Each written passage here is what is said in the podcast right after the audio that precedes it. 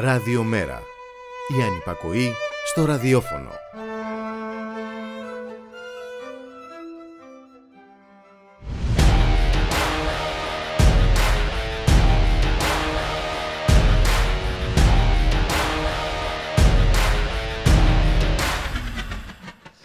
Είσοδος στο Μέγαρο Μαξίμου. Μια γυναικεία μορφή δεσπόζει στον τοίχο, σύμβολο και αποθέωση του ατομικισμού, της βαρβαρότητας του ισχυρού και της αγριότητας της ανυμπόριας. Θάτσερ ζεις, εσύ μας οδηγείς, η φωτεινή επιγραφή που συνοδεύει το πορτρέτο. Με οδηγό τον νέο φιλελευθερισμό, ακραίο και ίσως έσχατο στάδιο του καπιταλισμού, πορεύεται αυτή η κυβέρνηση και φυσικά δεν είναι η μόνη. Είναι αυτή η ιδεολογία της επίμονης άρνησης ενίσχυσης του ΕΣΥ και επίταξη των ιδιωτικών νοσοκομείων ενώ άνθρωποι διασωληνώνονται σε κοινούς θαλάμους ενώ ατύπως τα υπόλοιπα νοσήματα έχουν τεθεί εκτός νόμου. Και οι νοσούντες που στερούνται χρημάτων αυτοεξορίζονται σε άγνωστο τόπο και δεν χρειάζονται πλέον ούτε τα προσχήματα. Ο αντιπρόεδρος της Κομισιόν Μαργαρίτης Χινάς μας πληροφόρησε με πλήρη άνεση ότι έχουν εγκριθεί φάρμακα για τον κορονοϊό αλλά η καλή μας Ευρωπαϊκή Ένωση που δεν μπορούμε να ζήσουμε έξω από αυτήν δεν θα τα προμηθευτεί αν δεν τελειώσει και το τελευταίο εμβόλιο που έχει δεσμευτεί να αγοράσει μέχρι το 2023. Και το σύνθημα της ανθρωποφαγίας να βρίσκει δυστυχώς πολλούς πρόθυμους ή και απρόθυμους τελάλιδες.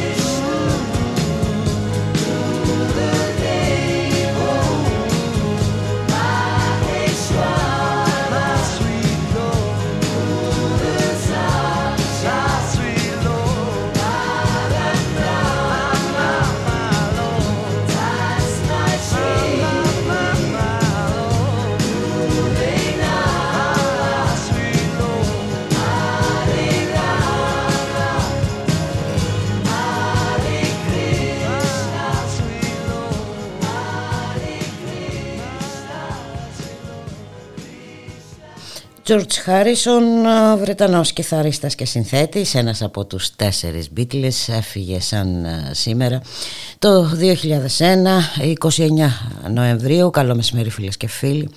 Ακροάτριες και ακροατές, είστε συντονισμένοι στο radiomera.gr, το στίγμα της μέρας, στην ρύθμιση του ήχου Γιώργος Νομικός, στην παραγωγή Γιάννα Θανασίου, στο μικρόφωνο η Μπουλίκα Μιχαλοπούλου, My Sweet Lord, καλό μεσημέρι Μιχάλη Κρυθαρίδη. Καλό μεσημέρι Μπουλίκα, καλώς σας βρίσκω και, και Καλώς ήλθες, καλή εβδομάδα. Καλή εβδομάδα και στις ακροάτες και τους ακροατές μας με πολύ ωραίες έτσι, μουσικές επιλογές, ε, μια πολύ ωραία μελωδία, πολύ ωραία στίχη. Μας χρειάζονται, μας χρειάζονται οι ωραίες μελωδίες και οι στίχοι και τα λοιπά μας χρειάζονται όλα αυτά γιατί πραγματικά ναι, ναι. Ε, το περιβάλλον είναι ε, δυστοπικό, δυστοπικό εντελώς ναι, όμως. Ναι. Δυστυχώς αυτή είναι η πραγματικότητα. Ε, μια πραγματικότητα έτσι που συνεχίζει να, να επελάβνει στα, στα νοσοκομεία μας, ε, στις κλίνες ΜΕΘ, έξω από αυτές, διότι πάρα πολλοί άνθρωποι δυστυχώς συνεχίζουν να μην βρίσκουν μονάδα εντατικής θεραπείας για να διασωληνωθούν, παρά τις ε, διαβεβαιώσεις, παρά τους ισχυρισμούς και το αφήγημα, εν πάση περιπτώσει, το, το κυβερνητικό. Ε, την ίδια στιγμή Μπούλικα που θα, θα, θα, θα σε πάω έτσι και σε κάτι μιας και, και ήρθαμε τώρα από, την, από τη Θεσσαλονίκη που είχαμε βρεθεί και με τον, με τον γραμματέα του ΜΕΡΑ25 χθες σε μια κινητοποίηση που είχαν κάτοικοι ε, στη Θεσσαλονίκη. Για να επαναλειτουργήσει το λιμωδόν. Ακριβώς. Ε, από το, μια πρωτοβολία έτσι του ε, κοινωνικού ιατρίου ε, της, ε, της πόλης και του Συλλόγου Μουσικών Βορείου Ελλάδος για να επαναλειτουργήσει ένα νοσοκομείο το οποίο έκλεισε το 2013 ε, από, από τον, τον τότε Υπουργό Υγείας Άδων Γεωργιάδη. Τον, τον, τον τροικανότερο των τροικανών που δεν ήθελε να του κλέψει τότε τη δόξα η Τρόικα, έτσι αν θυμόμαστε καλά. Δεν λειτουργήσε ούτε επί της πρώτης φοράς αριστερά κυβέρνησης. Ακριβώς, δεν ξαναλειτουργήσε ούτε τότε. Μαζί με το νοσοκομείο Παναγία κιόλας επίσης που βρίσκεται και αυτό στην, στην Καλαμαριά που έκλεισε και αυτό μαζί τότε το 2013. Ε, και ε, έκτοτε οι εγκαταστάσεις αυτές παραμένουν κλειστές και ασφραγισμένες. Δεν, δεν έχει γίνει τίποτα άλλο. Ούτως ή άλλως το συγκεκριμένο και όλα κτίριο έχει παραχωρηθεί στο ελληνικό δημόσιο από το Ιταλικό κράτος με τον όρο, το σαφή όρο, να λειτουργεί ως δομή υγείας. Αλλιώς θα έχει γίνει ήδη έτσι δεν το συζητάμε. Θα έχει φροντίσει ένα ταϊπέδ ή ένα υπερταμείο, κάποιον να το αναλάβει και να το αξιοποιήσει όπω έτσι αρέσκονται να λένε. Ε, αλλά πραγματικά είναι, είναι εγκληματικό και είναι και τρομερά εξοργιστικό ότι αυτή τη στιγμή υπάρχουν ε, δομές υγείας οι οποίες σαπίζουν αντί να, να, επιτόπου έτσι, να, να, να γίνουν αυτοί ε, τα, τα, τα, κτίρια, να εξοπλιστούν, να έχουν το απαραίτητο προσωπικό, να ενταχθούν έτσι και αυτά στη μάχη αυτή η, οποία δίνεται. Εδώ είδαμε ότι σε άλλες χώρες, συγγνώμη σε διακόπτω Μιχάλη, ε, φτιάχτηκαν καινούργιοι χώροι, χρησιμοποιήθηκαν ε, άλλες εγκαταστάσεις. Ε, Πόσο μάλλον εδώ που υπάρχουν. Υπάρχουν εγκαταστάσεις. Ναι. Και υγειονομικές εγκαταστάσεις. Πριν υγειονομικές εγκαταστάσεις. Δεν είναι άσχετες εγκαταστάσεις οι οποίες θα, θα, θα, θα αξιοποιήσουν. Αλλά είναι, είναι πραγματικά έτσι, εξοργιστικό και βεβαίως ε, δεν υπάρχει καμία επίσημη τοποθέτηση ούτε από την ε, κυβέρνηση, ούτε από το Υπουργείο Υγείας βεβαίως. Εντάξει, οι κάτοικοι τώρα έχουν ξεκινήσει αυτές τις. Είναι η δεύτερη φορά που, που συγκεντρώνονται. Χθες, μάλιστα, ανοίξαν και μπήκαν και στον προάβλιο χώρο μέσα έτσι, με ένα συμβολικό τρόπο. Θα εντείνουν όλων αυτών των αγώνων τους και για την ευαισθητοποίηση ευρύτερα ε, της, ε, της κοινωνίας ε, στην, στην περιοχή διότι πραγματικά είναι ένα αίτημα το οποίο ε, τι, πόσο πιο αυτονόητο θα μπορούσε έτσι να είναι μέσα σε αυτές τις συνθήκες και σε αυτή την, τη συγκύρια μπουλικα. Δηλαδή πραγματικά οι, οι, γιατροί καθημερινά μιλούν για τις ανάγκες του να υπάρχουν αυτές οι υποδομές, να υπάρχουν βεβαίως παράλληλα ε, με, με προσωπικό, διότι και αυτό είναι ένα τεράστιο ζήτημα, η στελέχωση, έτσι, ο εξοπλισμός, όλα αυτά τα οποία είναι απολύτως απαραίτητα και δεν μπορούμε έτσι να τα υπεκφεύγουμε τόσο, τόσο εύκολα και τόσο απλά και, και να τα ξεχνάμε, διότι αυτά είναι εγκλήματα επίσης τα οποία διαπράχθηκαν έτσι μέσα σε αυτή τη μνημονιακή ε, διαδικασία. Το ΕΣΥ αποψηλώθηκε μέσα έτσι, σε, σε όλη αυτή την, τη δεκαετία. Αυτοί οι οποίοι επίσης όπως είπες και εσύ και ο, και ο ΣΥΡΙΖΑ που ε, δήθεν τώρα κάνουν και αυτοί τα, τα, τα, τα μανιφέστα τους δεν, όχι απλώς δεν ενίσχυσαν και δεν ανέτρεψαν την προτέρα κατάσταση, αλλά συνέχισαν πιστά στην ίδια τακτική, στην ίδια λογική και βεβαίως έχουμε φτάσει τώρα στο, στο, στο, στο απόλυτο ξεχαρβάλωμα έτσι, της, της δημόσιας υγείας τη στιγμή που βεβαίως προωθείται η, ιδιωτικ, το, ιδιωτικοποίηση ουσιαστικά του συνόλου της έτσι, για να μην ε, κρυβόμαστε, να μην ε, Όχι, αυτός είναι ο βασικός στόχος αυτής εδώ της κυβέρνησης από τον οποίο και δεν παρεκκλίνει. Ναι, ναι, ναι. Έτσι, ασχέτως αν άνθρωποι πεθαίνουν. Έτσι. Ε, ακούμε τώρα, Φερρυπίν, ότι για να αποσυμπιεστούν τα νοσοκομεία, τα δημόσια, να πάνε διάφορα σε λειτουργίες, σε πάση περιπτώσει, στον ιδιωτικό τομέα, που άλλο αυτό το οποίο ζητάμε και πολύ ορθά ζητάμε νομίζω και είναι εγκληματικό το ότι η κυβέρνηση δεν το έχει κάνει, το να επιταχθεί το σύνολο του ιδιωτικού τομέα και να ενταχθεί υπό το εσύ για να μπορέσει να γίνει ένας σχεδιασμό ουσιαστικά για να αντιμετωπιστεί αυτή η πανδημία και άλλο το να δίνουμε δουλίτσες από εδώ και από εκεί όπως θέλει να κάνει η κυβέρνηση και όπως κάνει άλλωστε και μάλιστα με, με αδρές αμοιβές μέσα σε όλη αυτή την και οικονομική κρίση μεταξύ άλλων, έτσι, διότι δεν είναι μόνο υγειονομική και πανδημική, αλλά είναι ακριβώς αυτό το οποίο συζητάμε, ότι υπάρχει μια πολύ συγκεκριμένη, πολύ σαφής και πολύ στοχευμένη πολιτική επιλογή, μια επιλογή που δεν θέλει σε καμία περίπτωση ούτε αυτήν ούτε και την επόμενη μέρα ένα εθνικό σύστημα υγείας ενισχυμένο, ένα δημόσιο νοσοκομείο το οποίο να μπορεί πραγματικά έτσι να, να περιθάλπτει όλα τα, τα περιστατικά, διότι και αυτό είναι ένα τεράστιο ζήτημα που το έχουμε θέσει εδώ πολλές φορές και δεν εννοούμε μόνο επίσης τα, αν θέλεις, ε, ε, περιστατικά σωματικής υγείας αλλά και τα ψυχικής διότι και αυτά έχουν μείνει πάρα πολύ εκτός της, ε, της συζήτησης. Και άλλο το, αυτό το οποίο προωθείται βεβαίως το οποίο είναι ουσιαστικά η, η, η, περαιτέρω υποβάθμιση και υποχρηματοδότηση διότι και αυτό μειώνεται ε, διαχρονικά και με συνέπεια και με σταθερότητα και είδαμε ακόμα και μέσα στην πανδημία ότι και πέρσι και φέτος ο προπολογισμό έτσι προβλέπει μειωμένα, ε, ε, μειωμένες δαπάνες μάλλον για, την, για τη δημόσια υγεία και βεβαίως όλο αυτό έχει ε, την, τη λογική και της επόμενης μέρας.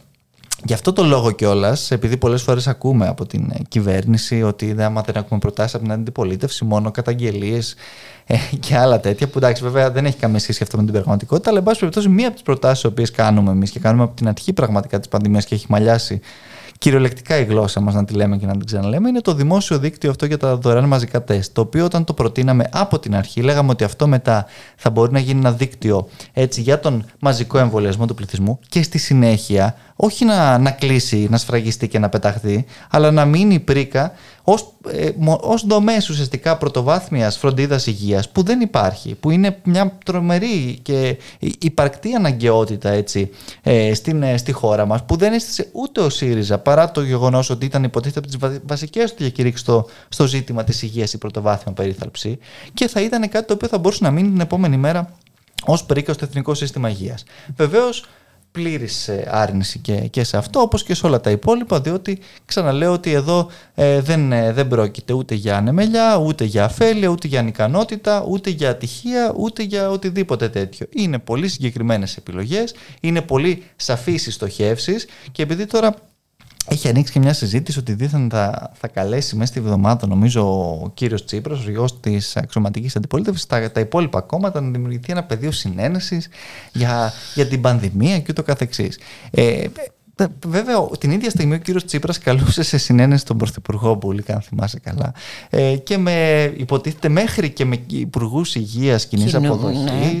με κοινές επιτροπές, με όλα αυτά. Ε, πραγματικά δεν μπορούμε να καταλάβουμε ποια συνένεση μπορεί να υπάρξει σε αυτό το, το πλαίσιο. Όταν Όχι, προ, ε, πρώτα είναι... απ' όλα να μιλήσουμε για τον συνομιλητή. Γιατί εδώ δεν έχει επιλεγεί καν ο συνομιλητής. Θέλω να πω. Ναι, ναι, ναι, Ε, μια ζητάμε τον τάδε συνομιλητή, μια ζητάμε τον Δίνα συνομιλητή. Ε, πρέπει να ξεκαθαρίσει ποιον ακριβώς ναι, συνομιλητή θέλουν να έχουν απέναντί τους. Αυτό που λες ακριβώς είναι πάρα πολύ σωστό. Και επίσης ε, πέρα από το συνομιλητή ε, ε, εδώ υπάρχουν δύο τελείως διαφορετικές αντιλήψεις. Δηλαδή από τη μία ο, ο ΣΥΡΙΖΑ και φαντάζομαι ίσως το κοινάλι και η ελληνική λύση πιστεύω και θέλω να πιστεύω ότι το ΚΚΕ δεν είναι και δεν είναι σε αυτή τη λογική πιστεύουν ότι εν πάση περιπτώσει μπορεί να βρεθεί ένας κοινός τόπος με την κυβέρνηση. Ναι αλλά κοινός τόπος πώς και, και πότε, όταν ουσιαστικά η κυβέρνηση κάθε μέρα με αυτά τα οποία κάνει, αποδεικνύει ότι ξαναλέω δεν είναι μια τυχαιότητα αυτά που συμβαίνουν. Όχι, ε, ε, αυτό πρέπει να τελειώσει. Είναι, ναι. είναι ξεκάθαρο πλέον. Μα, το, το αποδεικνύει. Είναι έτσι, επιλογή. Το, είναι καθαρό. Μα κάθε μέρα οι γιατροί, οι ίδιοι υγειονομικοί, με αυτά τα οποία καταγγέλουν και αποκαλύπτουν, νομίζω ότι δεν μπορεί να, να, να ξεσκεπαστεί περισσότερο όλο αυτό το, το μύθευμα. Ε, ε, άρα δεν υπάρχει κανένα τέτοιο πεδίο έτσι, συνεννόησης. Εμείς και όπως όλα τα κόμματα αν θες της αντιπολίτευσης στην πρώτη, στη, στην αρχική φάση της πανδημίας είχαμε, είχαμε βάλει εν πάση περιπτώσει όλοι πλάτη ούτως ώστε να πάρει η κυβέρνηση ένα κάποιο χρονικό διάστημα για να στήσει αυτά τα οποία πρέπει να, να στήσει. Την ενίσχυση του Εθνικού Συστήματος Υγείας, το δίκτυο για τα τεστ, όλα αυτά. Δεν έγινε τίποτα από όλα αυτά. Δεν μπορεί αυτή η, η, η, αν θες, η ανοχή να, να υπάρχει στο διηνεκές επειδή υπάρχει όντως ένα τεράστιο πρόβλημα δημόσιας υγείας. Αλλά εδώ δεν έχεις ένα σύμμαχο την κυβέρνηση, έχεις έναν εχθρό την κυβέρνηση. Με υπάρχει ένα ζήτημα ε, δημόσιας υγείας. Συγγνώμη, ζήτημα δημόσιας υγείας δεν είναι ότι οι άνθρωποι ε, που τους έχουν κοπεί τα χειρουργία και όχι τώρα. Και το προηγούμενο διάστημα ε, δεν, έχουν, δεν πέθαναν γιατί δεν μπόρεσαν να φτάσουν τελικά μέχρι το χειρουργικό τραπέζι. Αυτό δεν είναι δημόσια υγεία. Ακριβώς. Συγγνώμη, δεν είναι δημόσια υγεία. Τα, τα χιλιάδες ε, ψυχολογικά ε, προβλήματα που δημιουργούνται από όλη αυτή την κατάσταση. Γιατί ε, φτάνει όμως. δηλαδή δεν είναι ο COVID μόνο, δεν υπάρχει μόνο COVID στη ζωή μας. έτσι ακριβώς είναι και είναι τεράστιο το ζήτημα της λυπής νοσηρότητας και εδώ είναι ακόμα αν θέλεις και, και πιο εγκληματικός και ο τρόπος που επιλύεται όπως επιλύεται. Διότι ποια είναι η επίλυση που δίνει η κυβέρνηση ουσιαστικά στη λυπή νοσηρότητα, αν δίνει και όπως τη δίνει; Τίποτα. Αν έχεις λεφτά, πηγαίνεις στον ιδιωτικό Α, τομέα. Τελεία. Ε, Άρα έχεις ένα εσύ το οποίο έχει καταρρεύσει με ευθύνες τεράστιες και διαχρονικές, οι οποίες έτσι ε, ε, έχουν οδηγήσει ουσιαστικά το, σε το, το Εθνικό Σύστημα Υγείας σε νοσοκομεία, δημόσια νοσοκομεία μίας μόνο νόσου, έτσι, σε σύστημα υγείας μιας νόσου, και από την άλλη έχεις έναν ιδιωτικό τομέα υγείας και τις μεγάλες ιδιωτικές κλινικές που συνεχίζουν να είναι COVID-free και βεβαίως πέρα από COVID-free είναι και ε, εξαιρετικά κερδοφόρες, διότι φροντίζει η κυβέρνηση με διάφορους τρόπους να τους στέλνει πελάτες, είτε με τις αναστολές των χειρουργείων που λες, είτε με, το, με, με, τη γενικότερη μη περίθαλψη αυτή τη στιγμή της λυπής νοσηρότητας. Οπότε οι, οι, οι, άνθρωποι αυτοί έχουν τις εξής δύο επιλογές. Είτε να μείνουν έτσι με την ασθένεια και τις συνέπειές της μόνοι τους στο σπίτι, είτε αν έχουν, δεν είναι και ακριβώς επιλογή, αν έχουν την οικονομική δυνατότητα να, να πάνε και κατά το κοινός λεγόμενο να τα σκάσουν ουσιαστικά σε μια ιδιωτική κλινική και να έχουν έτσι την, ε, την, την περίληψη την οποία αυτή τη στιγμή δεν μπορούν ε, να έχουν στο, στο Εθνικό Σύστημα Υγείας διότι κάποιοι έχουν επιλέξει ακριβώς να, να, να, υπάρχει και να υφίσταται αυτή η κατάσταση. Και Μιχάλη ε, δεν είναι μόνο αυτό. Δεν είναι μόνο αυτό. Είναι ότι έχει δημιουργηθεί ένα τέτοιο κλίμα στην κοινωνία ε, ε, δηλαδή βλέπεις γύρω σου φαινόμενα ανθρωποφαγικά ε, βλέπεις τον ένα να στρέφεται εναντίον του άλλου βλέπεις ανθρώπους να είναι αδιάφοροι να, να φοβούνται να κοιτάξουν δίπλα τους τι γίνεται δίπλα τους δηλαδή ε, ένας απομονωτισμός και ένα, τι, ένας φόβος, ανασφάλεια, ναι. απομονωτισμός δηλαδή μια επί της ουσίας διαλυμένη κοινωνία εμένα είναι αυτό ε, τουλάχιστον ε, προσωπικά που, που με ανησυχεί περισσότερο από όλα. Έχεις δίκιο σε αυτό που λες και γι' αυτό ξεκίνησα με αυτό το, το παράδειγμα και υπόδειγμα των, ε, το, της κίνησης των πολιτών στη Θεσσαλονίκη διότι είναι ακριβώς ο αντίποδας αυτού. Άνθρωποι οι οποίοι εμπνέονται από ένα ε, πάρα πολύ σωστό αίτημα έτσι, από το πιο επίκαιρο και το πιο σημαντικό αίτημα αυτή τη στιγμή που δεν είναι άλλο από την ενίσχυση του Εθνικού Συστήματος Υγείας και οι οποίοι αναλαμβάνουν τις, αυτές τις σχετικές πρωτοβουλίες. Διότι βλέπουμε τώρα συζητάμε ας πούμε, για μια νέα μετάλλαξη η οποία δεν ξέρουμε σε δύο εβδομάδες θα, θα φανεί εάν και εφόσον καταλαμβάνεται ή όχι από τα εμβόλια και πώς και ε, με ποιο τρόπο και ούτω καθεξής. Άρα αυτό το οποίο λέγαμε επίσης και λέμε και συνεχίζουμε να, να πιστεύουμε ότι δεν αρκεί έτσι ο εμβολιασμός. Το εμβόλιο είναι ένα όπλο, αλλά χρειάζεται το Εθνικό Σύστημα Υγείας, χρειάζονται τα τεστ σε όλους τους εμβολιασμένους και μη. Διότι να, τώρα ακριβώς χτύπα ξύλο, αν δεν καταλαμβάνεται αυτή η, η, η, η νέα μετάλλαξη από τα εμβόλια δεν υπάρχει ακόμα και τώρα αυτό το δίκτυο δεν για τα τεστ. ξύλο. Όλα αυτά είναι ε, αναμενόμενα, Μιχάλη. Ε, δηλαδή ε, θα μπορούσε ναι, κανείς να τα περιμένει. Λοιπόν, όταν λέγαμε από την αρχή, εντάξει, λες εμβόλια. Όταν μένει ε, ο πληθυσμός της Αφρικής και, ε, χωρίς και του κόσμου ε, χωρίς εμβόλια. Λοιπόν, όλοι ξέρουν, ή τουλάχιστον οι επιστήμονες ξέρουν πώς λειτουργεί ο ιός και ότι θα κοιτάξει να μεταλλαχθεί εκεί που βρίσκει πρόσφορο έδαφος. Αυτό λοιπόν το όμικρον, το δέλτα, το ύψιλον, το ήταν το θήτα, ε, είναι αναμενόμενο. Απολύτως. Και ε, επίσης όταν. Ε... Και επίσης είναι απολύτως κοινικό η αγαπημένη μας Ευρωπαϊκή Ένωση, από την οποία δεν έπρεπε να βγούμε γιατί θα χαθούμε στο, ναι, στο ναι. σύμπαν, ας πούμε. Ε, εντάξει. Ναι, ναι. Έρχεται ο άλλος ανερυθρίαστα και σου λέει ότι, πρόεδρος, ναι, ότι ε, ξέρεις, ε, έχουν εγκριθεί φαρμακευτικές αγωγές, αλλά εμείς δεν μπορούμε να προμηθευτούμε, γιατί έχουμε δεσμευτεί ε, να αγοράσουμε εμβόλια μέχρι το 2023. Και όλος τυχαίως δεν ακούς για άλλο εμβόλιο αυτή τη στιγμή παρά μόνο για το εμβόλιο της Pfizer. Ναι, ε, ναι. μου όλα αυτά ότι είναι συμπτώσεις τώρα. Κοίταξε, Μπόλικα, έχεις ε, έχεις απόλυτο δίκιο και εδώ είναι οι τεράστιες ευθύνες και η τεράστια διαφθορά και διαπλοκή που υπάρχει ακριβώς στην ευρωπαϊκή ηγεσία και την οποία βεβαίως βλέπουμε από την αρχή όλης αυτής της κατάστασης. Διότι, αν θυμάσαι πολύ καλά, το πώς ξεκίνησε ακόμα και το εμβολιαστικό πρόγραμμα, ξεκίνησε με την, μια Ευρωπαϊκή Ένωση η οποία είχε μοιράσει τα τσανάκια της μεταξύ 300 εκατομμυρίων ε, ε, δόσεων της, ε, πώς το λένε, της Pfizer, της γερμανικής εμπασπιπτωσή ε, φαρμακοβιομηχανίας και από την άλλη 300... Σύμπτωση. Έτσι. Είδες τη σύμπτωση. και από την άλλη των ίδιων δόσεων από τη Γαλλική Σανόφη. Η Γαλλική Σανόφη τελικά δεν έβγαλε ποτέ το εμβόλιο, οπότε μετά οδηγηθήκαμε, αν θυμάσαι καλά, στο, στο Άστρα και σε όλη αυτή την ιστορία και το πώς κινήθηκε μετά από την Ευρωπαϊκή Ένωση και συνέχισε στην ίδια ακριβώς λογική. Ε, και βεβαίως δεν, πραγματικά δεν μου προξένησε καμία εντύπωση ε, η, η, η, κοινική αυτή, η κοινικότατη δήλωση του, του, του Μαργαρίτη του Σχοινά ε, για, το, για το ζήτημα Εντύπωση αυτό. δεν μου προκαλεί η δήλωση του Σχοινά. Ναι, ναι μου προβοκαλεί που εμείς καθόμαστε και τον ακούμε. Αυτό.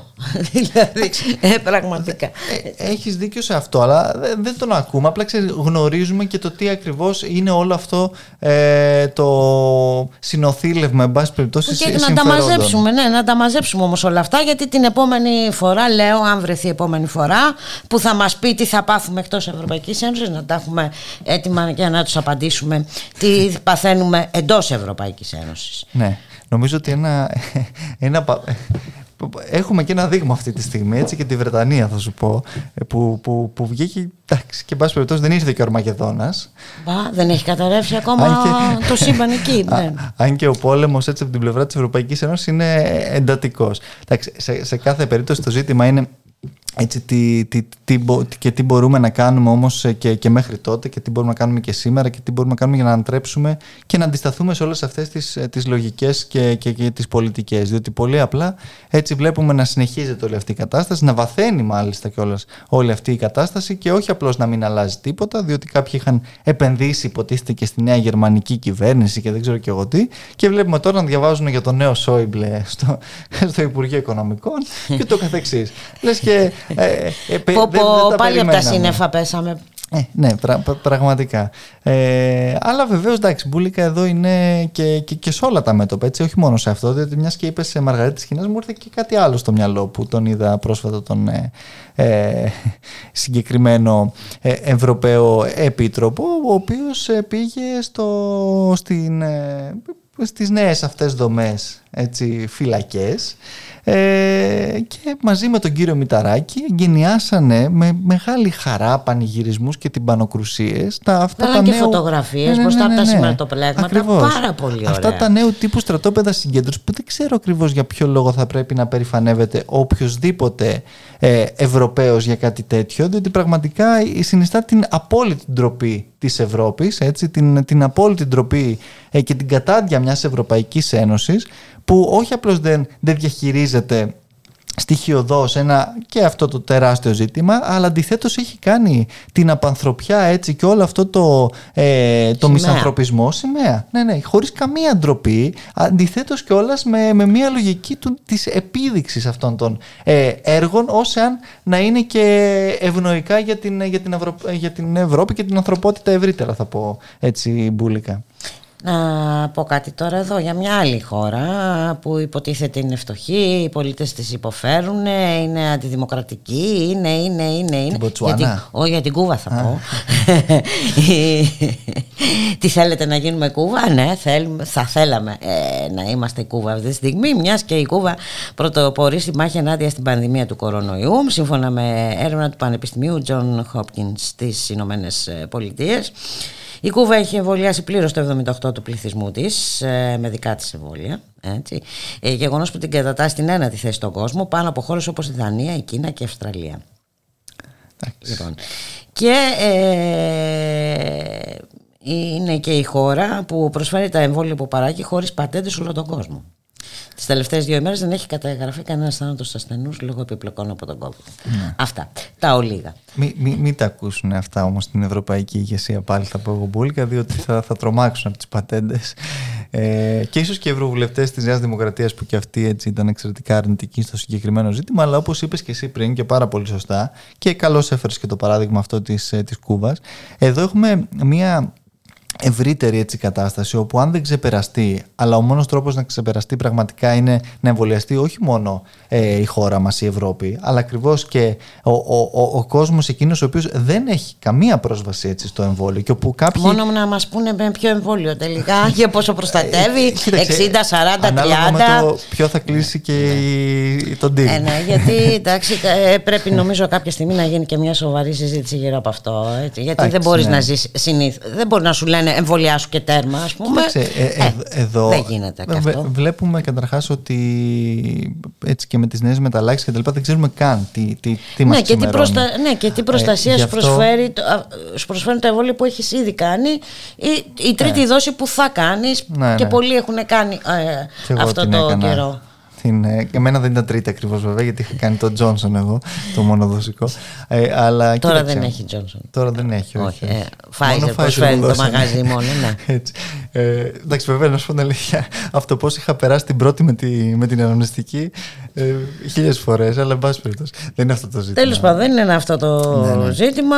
Το, το, ζήτημα, ναι, το είναι, ζήτημα είναι ότι. Αυτό, αυτό που, που λέγαμε και στην αρχή της κουβέντας μας έτσι, ε, ε, δημόσια υγεία, εθνικά συστήματα υγείας, ο αντίποδας ακριβώς όλων αυτών των, των λογικών και του νεοφιλελευθερισμού της, της Θάτσερ που έλεγες εσύ στην εισαγωγή σου ναι. ε, και τον ΣΔΙ, τι ό,τι άλλο μπορεί να ονειρευτεί και να φανταστεί ο κύριος Μητσοτάκης ή οποιοδήποτε άλλος, διότι αν δεν υπάρξει και πρωτοβάθμια ακριβώς φροντίδα υγείας, αν δεν υπάρξουν πραγματικά δομές, ενίσχυση, μαζικές άμεσες προσλήψεις έτσι, ε, προσωπικού δεν μπορεί να γίνει τίποτε από όλα αυτά. Εδώ έχουμε φτάσει σε ένα σημείο επίσης μια καταγγελία από Θεσσαλονίκη πάλι που την, ε, την είχαμε δει την προηγούμενη εβδομάδα όπου οι γιατροί από το Παπα-Νικολάου νομίζω ναι, ναι, από το Παπα-Νικολάου έκαναν, έστειλαν, απέστειλαν εξώδικο στη διοίκηση του νοσοκομείου όπου ουσιαστικά την καλούσαν να λάβει τις ευθύνες της Μπουλίκα γιατί στέλναν ανθρώπους άσχετους με το παντελώς, με, με την ειδικότητα, το αντικείμενο και το καθεξής, να θεραπεύσουν ασθενείς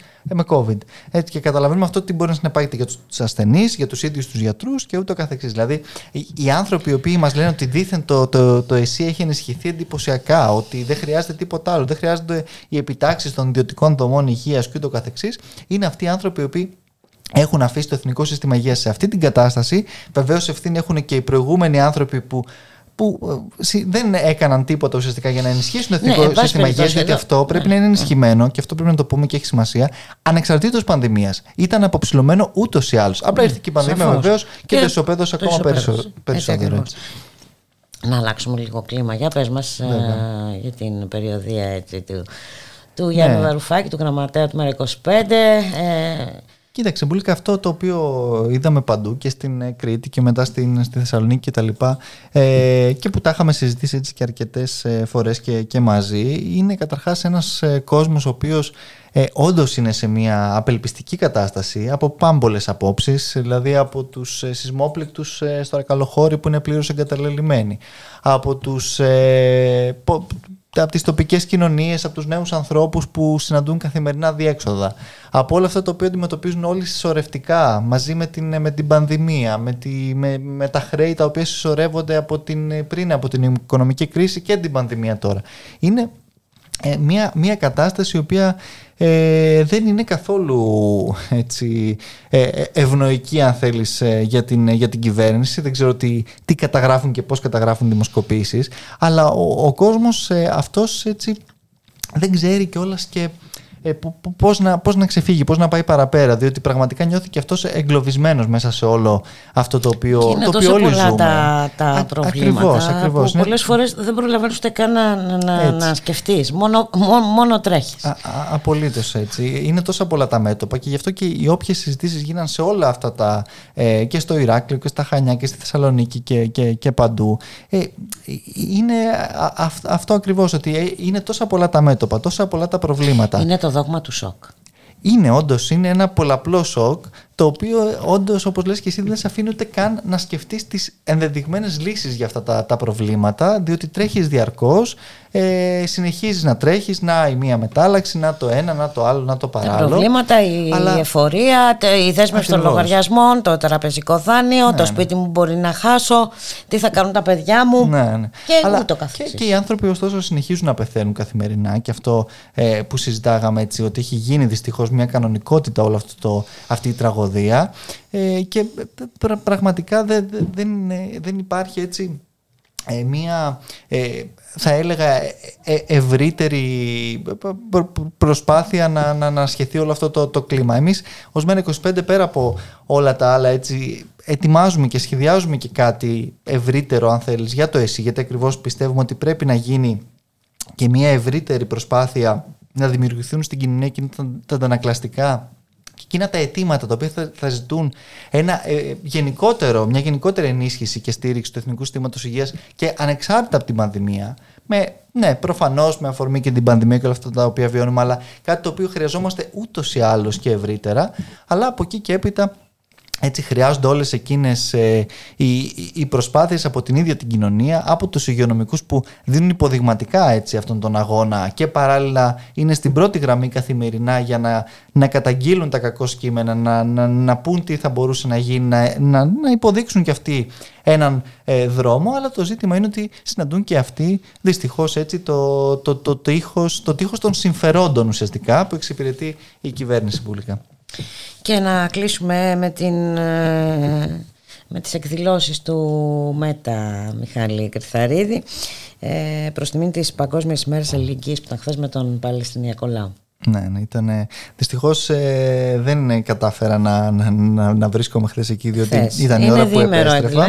αλλά έχει και, και σήμερα, σήμερα εκδηλώσεις. Ναι. Ακριβώς, ναι, στο, στο Χαλάνδρι, νομίζω, δεν θυμάμαι ακριβώς το, το, το, κινηματογράφο Αθηνά. Αθηνά ε, και ξεκινούν στις 7 το απόγευμα που έχει, ε, είναι γενικά ένα ε, έτσι, διήμερο αφιερωμένο ακριβώς στην Παλαιστίνη και τον Παλαιστινιακό λαό. Έχει και προβολές ε, ντοκιμαντέρ, ε, είχε και, και μουσική χθες από ό,τι είδα. Χαιρέτησε βεβαίως και ο ε, απερχόμενος πρέσβης της Παλαιστίνης ε, στη, στη χώρα μας ο κύριος ε, Τουμπάση, η Σοφία Σακοράφα που ε, ούτως ή άλλως είναι και Παλαιστίνια πολίτης και ναι, έχει νομίζω ότι από ό,τι άκουσα τουλάχιστον πρέπει να ήταν κάτι πάρα πολύ ενδιαφέρον και βέβαια συνεχίζεται και σήμερα. Οπότε όποιος ε, δεν πρόλαβε χθες ε, μπορεί, και σήμερα, σήμερα κάλλιστα να.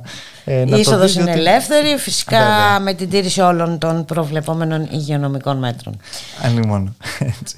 Ε, αλλά είναι, είναι πολύ σημαντικό έτσι, να μην ξεχνάμε όντως ε, και, και τους ε, Παλαιστίνιους αδερφούς και αδερφές μας, διότι δίνουν και αυτοί μια μάχη επιβίωσης είναι, παρα, είναι αφημένη έτσι ε, και ξεχασμένη από όλους ε, και είναι πάρα πολύ σημαντικό. Εμείς νομίζω ότι και ως ΜΕΡΑ25 και ως ΔΥΜ25 και ως Προοδευτική Διεθνή ε, προσπαθούμε διαρκώς να αναφέρνουμε το, το, το, το ζήτημα αυτό το Παλαιστινιακό όσο πιο, πιο ψηλά γίνεται ούτως ώστε να μην ξεχνιέται και ε, διαφεύγει από τα καθημερινά αυτά ραντάρ τα οποία όπως είπες και εσύ με αυτά τα οποία συμβαίνουν, ξέρεις, είναι πολύ εύκολο να, να, να τρέχεις και να μην, να μην αντιλαμβάνεσαι το τι συμβαίνει γύρω σου, αλλά νομίζω ότι γίνεται μια τέτοια προσπάθεια και ο απερχόμενος πρέσβης έκανε μια εξαιρετική τέτοια δουλειά στην, ε, στην Ελλάδα.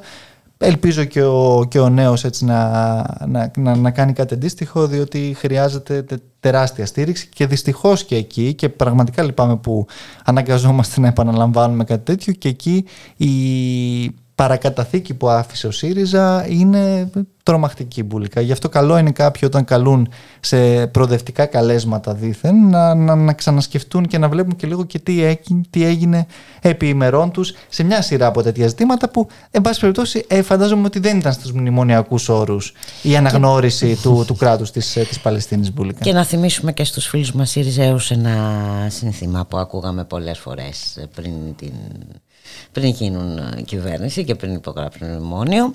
Η ιστορία γράφεται με ανυπακόη πάντα. Μιχάλη Κρυθάριδη, σε ευχαριστούμε πάρα και πολύ. Εγώ σας ευχαριστώ πολύ. Καλή συνέχεια, καλό απόγευμα. Τα λέμε ε, αύριο το μεσημέρι. Να είσαι καλά, γεια.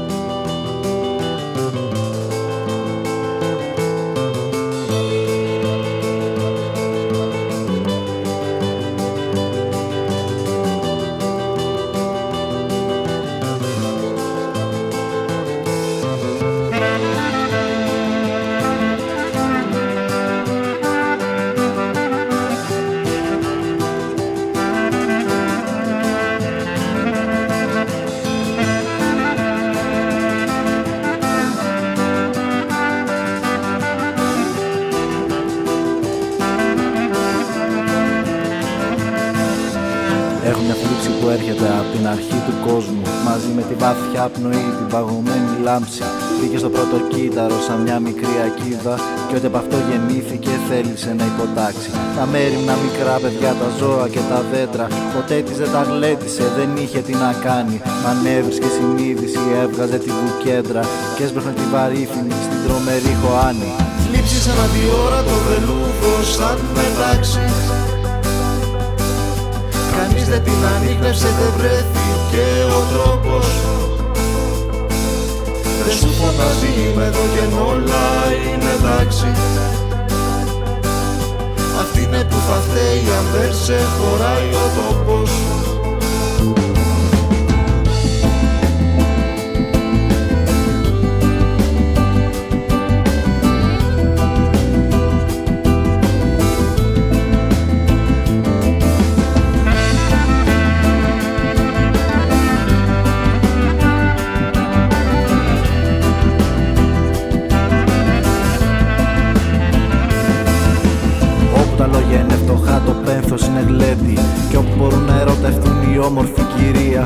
τα ψώνια της γυρνάς στο σπίτι ευτυχισμένη Το σκελετός που βρέθηκε κάπου στη Σιβηρία. Στρατιές περάσαν από εκεί, χαθήκανε στη δίνη. Σε μια πραγματικότητα ρευστή σαν άγριο μέλι Οι ανήσυχοι σταυρώθηκαν, οι ήσυχοι τρομάξαν. Κι ένας περίπου αλόβητος ο κύριος δεν με μέλη Θλίψη σαν αδιόρατο βελούδο σαν μετάξι. Κανείς δεν την ανείχνευσε, δεν βρέθηκε ο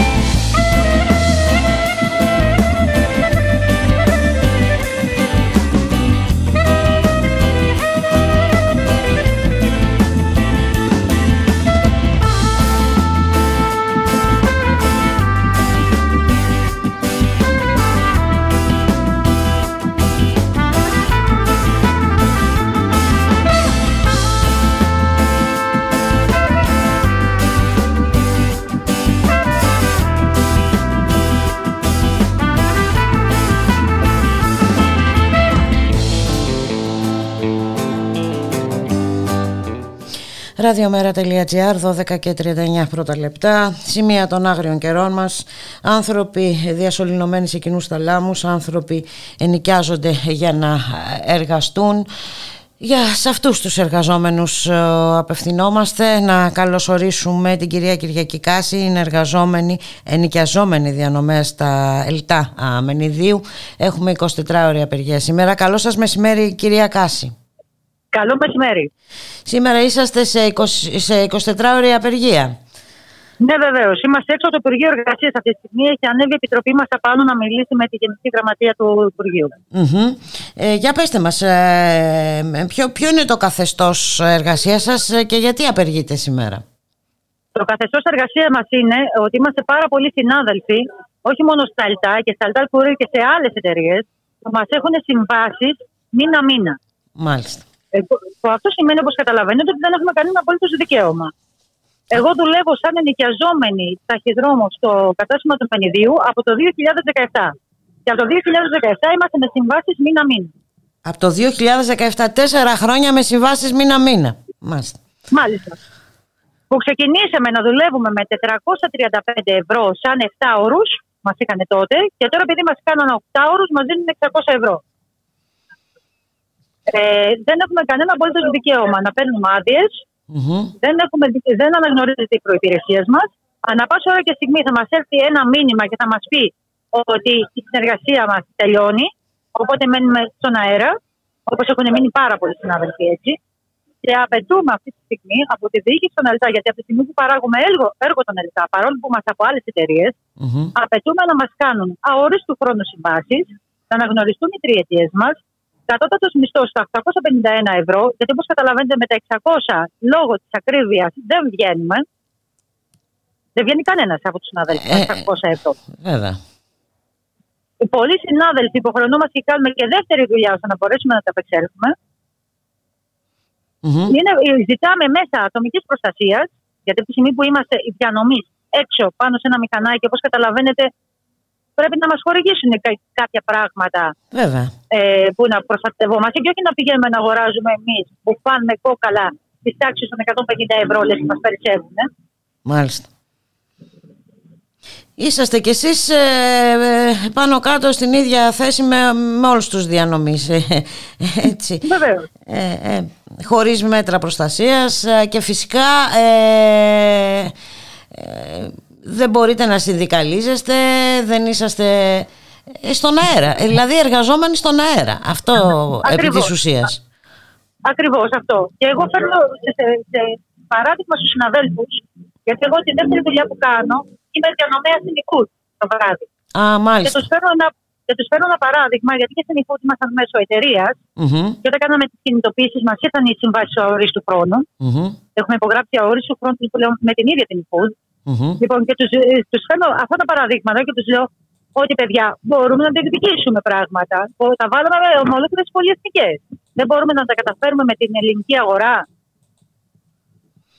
Πώς το, βλέπουν, καταλάβουν... ναι, πώς το βλέπουν οι εργαζόμενοι; Προφανώς ε, αυτό το, αυτή η νίκη η, του αγώνα των εργαζομένων στην e-food αλλά και στην Costco που βλέπουμε ότι συνεχίζεται μια μάχη έτσι, για συλλογικές συμβάσεις. δεν έχουμε τελειώσει. Βέβαια. Δεν έχουμε τελειώσει. Για πες... Έχουμε και άλλα που περιμένουμε να μας πραγματοποιήσουν. Περιμένουμε τώρα να μας έρθει η υπουργική απόφαση γιατί ζητήσαμε μέσα πραγματικής προστασίας και στην e-food και όχι στα 200 που μας έχουν δώσει τα διαφημιστικά. Γιατί διανύουμε πολλά χιλιόμετρα. Ε, πρέπει λοιπόν η εργοδοσία, η κάθε, κάθε συγγνώμη, εργοδοσία να καταλάβει ότι δεν είμαστε ένα νούμερο, είμαστε άνθρωποι με υποχρεώσεις και οικογένειες από πίσω. Ε, και, δεν, μπορεί οι εργαζόμενοι να είναι αναλώσιμο προϊόν, εν πάση περιπτώσει. Ακριβώς αυτό. Ακριβώς αυτό. Δεν μπορούμε να μας αναλώσουμε. Και ειδικά τώρα με την εθελούσια που έγινε στα ΕΛΤΑ, που φύγανε 2.000 μόνιμο προσωπικό. 2.000, ε, 2.000 μόνιμο. Ναι, ναι. Δηλαδή, ε, ναι. Ε, κυρία Κάση, τώρα δεν υπάρχει μόνιμο προσωπικό στα ΕΛΤΑ; Ε, υπάρχουν 3.000 μόνιμοι υπάλληλοι. Μάλιστα. Από τους 5.000 που ήταν και από ό,τι ακούγεται, μάλλον θα γίνει και άλλη εθελούσια έξοδος. Σε μόνιμο προσωπικό. Ε, δεν μπορούν λοιπόν εμάς τους ενοικιαζόμενους που εγώ και, απεξάνομαι και τη λέξη αυτή, γιατί δεν είμαστε ενοικιαζόμενοι, δεν είμαστε ε, κάτι που τον νοικιάζεις. Είμαστε άνθρωποι. Λοιπόν, κάποια στιγμή λοιπόν θα φτάσουμε στο σημείο ότι τα Ελτά και τα Ελτά Courier θα δουλεύουν μόνο με τέτοιο προσωπικό. Μάλιστα. Οπότε δεν μπορείς να αναστείλει mm-hmm. εκατότατη μοίρα. Mm-hmm. Ε, από ό,τι μας λέτε και από την πρακτική τους μάλλον αυτός είναι ο στόχος έτσι να ναι. μειωθεί όσο το δυνατόν λιγότερο το μόνιμο προσωπικό και να υπάρχουν ε, εργαζόμενοι αναλώσιμοι ε, εργαζόμενοι που θα δουλεύουν μήνα με το μήνα έτσι, υπό ναι. το καθεστώς του φόβου, της ανασφάλειας και όλα αυτά που συνεπάγεται αυτή η μορφή εργασίας αν μπορούμε να την πούμε εργασία Οπότε... Και με την αύξηση του όγκου της εργασίας, γιατί με, τη... με το που έχει το μόνιμο προσωπικό, αυξήθηκε ο όγκος εργασίας, δηλαδή μας δώσανε περισσότερα τμήματα να διαχειριζόμαστε ο κάθε ταχυδρόμο, για να, για να μπορέσουμε να καλύψουμε τα κενά, γιατί δεν πήραν επιπλέον άτομα από τη στιγμή που έγινε η εθελούσια. Μάλιστα. Μάλιστα. Οπότε... Είναι, είναι ένα πάρα πολύ σοβαρό θέμα και πρέπει να το μάθει αυτό ο κόσμος. Γιατί ο κόσμος μας βλέπει να μοιράζουμε γράμματα στα ίδια σημεία 4 και 5 και 6 και 7 χρόνια και νομίζουν ότι όλοι ότι είμαστε αόριστου χρόνου, είμαστε μόνιμο προσωπικό των ΕΛΤΑ. Φυσικά. Και ο κόσμος τώρα αρχίζει και μαθαίνει ότι ξέρεις κάτι, δεν είμαστε μόνιμο προσωπικό των ΕΛΤΑ και έχουν πέσει από τα σύννεφα όταν τους λέμε ότι υπογράφουμε σύμβαση μήνα-μήνα. Και υπήρχαν και κάποιες χρονικές περιόδου που υπογράφουμε συμβάσει ανά 15 ημέρο. Μάλιστα. Ε, φυσικά αυτό εντάξει είναι μια τακτική που βολεύει πάρα πολύ τους ε, εργοδότες, τους απαλλάσσει ε, από πολλές ε, υποχρεώσεις τους. Ε, είπατε είσαστε τώρα στο Υπουργείο Εργασίας, υπάρχει συνάντηση για να δούμε αν θα... Ναι, υπάρχει απάνω, έχει ανέβει το, το σωματείο μας, έχει mm-hmm. ανέβει απάνω και περιμένουμε να δούμε που θα κατέβουν να κάνουμε τις ανακοινώσεις στο τι υπόθηκε απάνω. Ωραία. Ε, το θετικό είναι ότι εντάξει, εξελίσσεται μία μάχη. Ε... Ναι, γιατί στην Απελού που πήγαμε, mm-hmm. συγγνώμη που σας διακόπτω, ναι. που είναι και το, η κεντρική διοίκηση των ΕΛΤΑ, mm-hmm. των ΕΛΤΑ Courier, γιατί εκεί είναι η έδρα τους, mm-hmm. ε, δεν μπορέσαμε να είχαμε κάποια συνάντηση. Μάλιστα. Δεν, παραβρέ, δεν ήταν κανένας εκεί από τους ηθήνοντε. Μάλιστα, για να δούμε ποια θα είναι η απάντηση του Υπουργείου Εργασίας. Σε κάθε περίπτωση, η απάντηση από την πλευρά των εργαζομένων πρέπει να είναι μία. η αυτονόητη, η διεκδίκηση των ε, δικαιωμάτων και η οργάνωση, η συσπείρωση. Αυτό. Και ε, όσο ε, υπάρχουν αυτά, θα υπάρχουν πάντα και αποτελέσματα. Να σας ευχαριστήσω πάρα πολύ κυρία Κάση. Θα παρακολουθούμε το θέμα με πολύ ενδιαφέρον. Και αν χρειαστεί θα επικοινωνήσουμε και πάλι. Να είστε καλά. Σας εύχομαι καλή επιτυχία. Να είστε καλά. Να είστε καλά. Σας ευχαριστώ πολύ. Να είστε καλά. Γεια σας.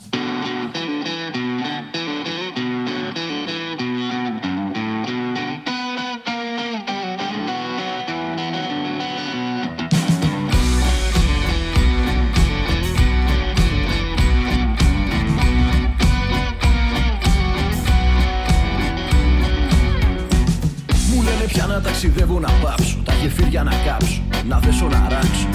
Ότι τελειώνουν στη σκακέρα τα πιόνια Πως με πήραν τα χρόνια, να δει μάνα με γόνια Να βγάλω ρίζες ακριβώς σαν και σένα Κρίκος καδένα, να βλέπω ατένα. Κι εγώ τους λέω κρύψω τα πόδι στο θαλάμι σου. Και εσύ σου πια μες στο μελά Στο μαγαζιό το καραβάνι. Και το καράβι στο λιμάνι. Το ξέρουνε οι καπετάνοι Κάτι τα πιάνει,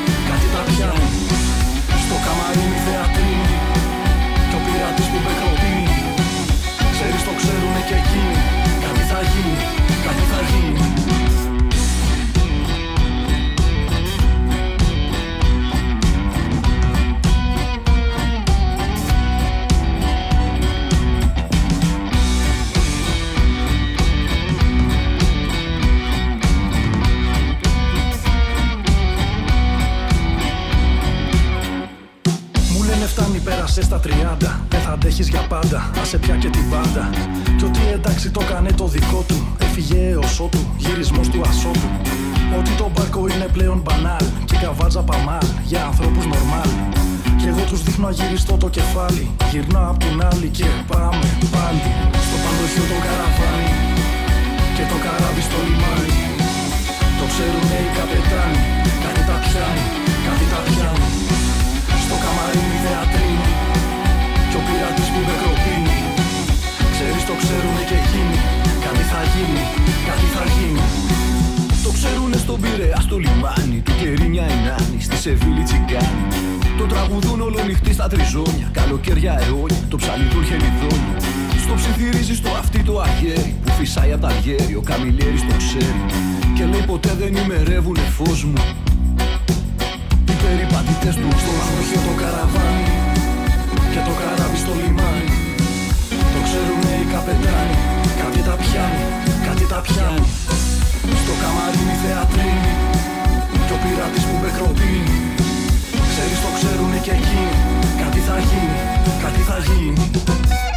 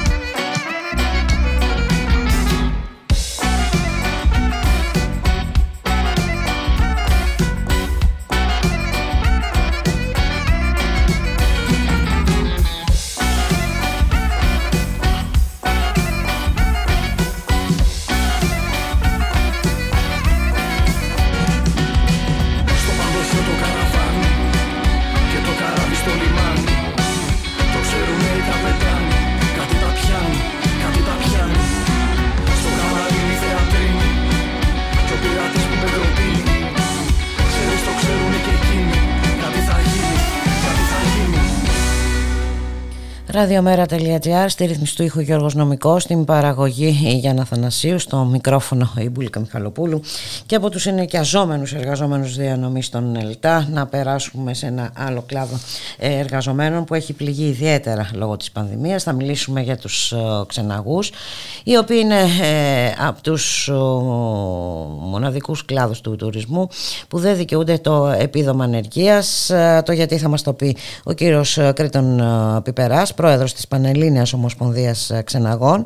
Καλό σας μεσημέρι κύριε Πιπερά Καλό σας μεσημέρι κύριε Πούλου. Ευχαριστούμε πο- πολύ για την πρόσκληση.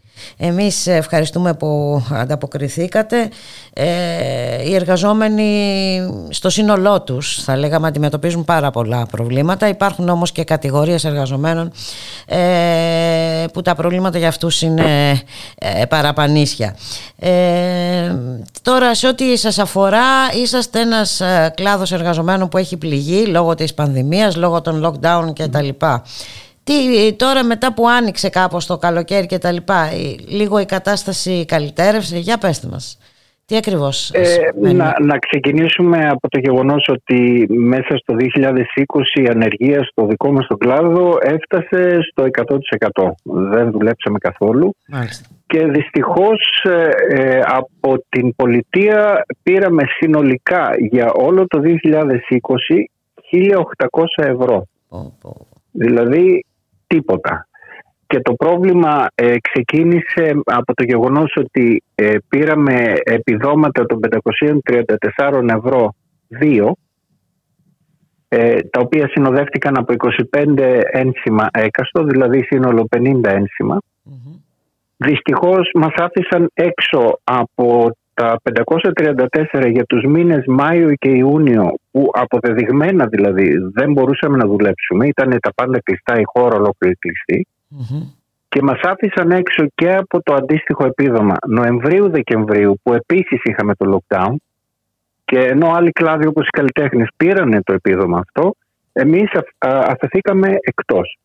Ε, πέρα από το οικονομικό κομμάτι αυτά τα επιδόματα που δικαιούμασταν να πάρουμε θα μας εξασφάλιζαν βέβαια και 25 ε, ένσημα Ένσημα. για κάθε μήνα. Μμμ. Και φτάνουμε τώρα στο 21. Η σεζόν, η τουριστική, όπως ξέρετε, ξεκίνησε ουσιαστικά Ιούνιο. Σε σχέση με το 20 βέβαια, δουλέψαμε κάποιες μέρες, αυτούς τους τέσσερις μήνες, αλλά σε ένα ποσοστό που αντιστοιχεί, ας πούμε, 20-25% σε σχέση με το 19. Μάλιστα. Φτάνοντας στο τέλος της σεζόν, ε, αυτό που, που μπορεί να μας κρατήσει να, ε, να σταθούμε οικονομικά είναι το έκτακτο οικονομικό βοήθημα το οποίο δίνεται στο, στους ε, τομείς του τουρισμού για τρεις μήνες το χειμώνα από τον ΑΕΔ. Η προϋπόθεση όμως για να πάρουμε αυτό το επίδομα φέτος είναι να έχουμε το 20 201 ένσημα. Εμείς όλη τη χρονιά πήραμε μόνο τα 50 ένσημα από το, το επίδομα. Αυτό σημαίνει ότι ε, αντιμετωπίζουμε το παράλογο ότι ε, για να πάρεις επίδομα ανεργίας πρέπει να έχεις δουλέψει και να έχεις 201 ένσημα. Και εφόσον εμείς δεν τα είχαμε μένουμε εκτός της οικονομικής αυτής βοήθειας. Ε, προφανώς ε, έχετε κάνει κάποιες ε, ενέργειες. Ε, τι έχει γίνει; Έχουμε κάνει, ναι, έχουμε κάνει πάρα πολλά, πολλές ενέργειες. Κάποιος πρέπει να απαντήσει. Ο Υπουργοί Τουρισμού και Εργασίας. Ναι, δυστυχώς δεν έχουμε καμία απάντηση. Έχουμε ζητήσει επανειλημμένως μια συνάντηση με το Υπουργείο Εργασίας είτε με τον κύριο Χατζηδάκη είτε με την κυρία Στρατινάκη δεν έχει γίνει τίποτα από, το, από τον Μάιο και τον Ιούνιο του 20 αυτά. Ε, η ηγεσία της ε, Πανελλήνιας Ομοσπονδίας ε, Ξεναγών είναι νέα από το τέλος Μαΐου και αμέσως μετά ζητήσαμε ε, συνάντηση θεσμική αν θέλετε και με το Υπουργείο Τουρισμού και με το Υπουργείο Εργασίας. Δυστυχώς ε, πέρα από κάποιες, ε, ε, κάποια ευχολόγια αν θέλετε ότι θα κοιτάξουν το πρόβλημα και όλα τα υπόλοιπα συναντήσεις δεν είχαμε και εξακολουθούμε να μην έχουμε ενώ τα προβλήματα τρέχουν να, να υπενθυμίσω εδώ ότι Για πόσους ξεναγούς μιλάμε εκεί ε, πέρα 3.000 πανελ, πανελλαδικά Μάλιστα και οι οποίοι, να, οι οποίοι με, με, με, τι, ναι. με τι καθεστώς εργασίας εργάζονται; Ε, μισθωτοί με πολλούς εργοδότες. Μάλιστα. Ναι. Ε, να τονίσω εδώ ότι δυστυχώς παρόλο το ότι πιέσαμε όσο μπορούσαμε δεν ενταχθήκαμε στους ε, ε, τομείς που έχουν πληγεί από τον κορονοϊό το οποίο σημαίνει ότι δεν είχαμε και καμία διευκόλυνση στις πληρωμές και στις, ε, στις υποχρεώσεις που έχουμε. Μάλιστα. Είτε αυτό είναι νίκη, είτε αυτό είναι δόσεις σε τράπεζες, σε τράπεζα, το οτιδήποτε. Δηλαδή όλα τα έξοδα τρέχουν και ε, αυτή τη στιγμή ξαναγίνει σαν να μην υπάρχουν. Αυτό που, που ζητάμε και που έχουμε ζητήσει και στο Υπουργείο Εργασίας είναι να δοθεί αυτό το επίδομα από τον ΟΕΔ για τους τρεις μήνες του χειμώνα χωρίς ε, να απαιτείται ε, ένα μίνιμουμ 200 ενός ε, ενσύμων διότι δεν υπάρχουν αυτά. Δεν υπάρχουν και όχι με δικιά σας Και δεν, ευθύνη, δεν ήταν δική μας υπετιότητα ακριβώς. Δεν είχαμε ναι. δουλειά. Μακάρι να είχαμε και κανένας ε, ε, ξεναγός όπως καταλαβαίνετε αν είχε δουλειά δεν θα ζητούσε καν το, το επίδομα αυτό το, του χειμώνα.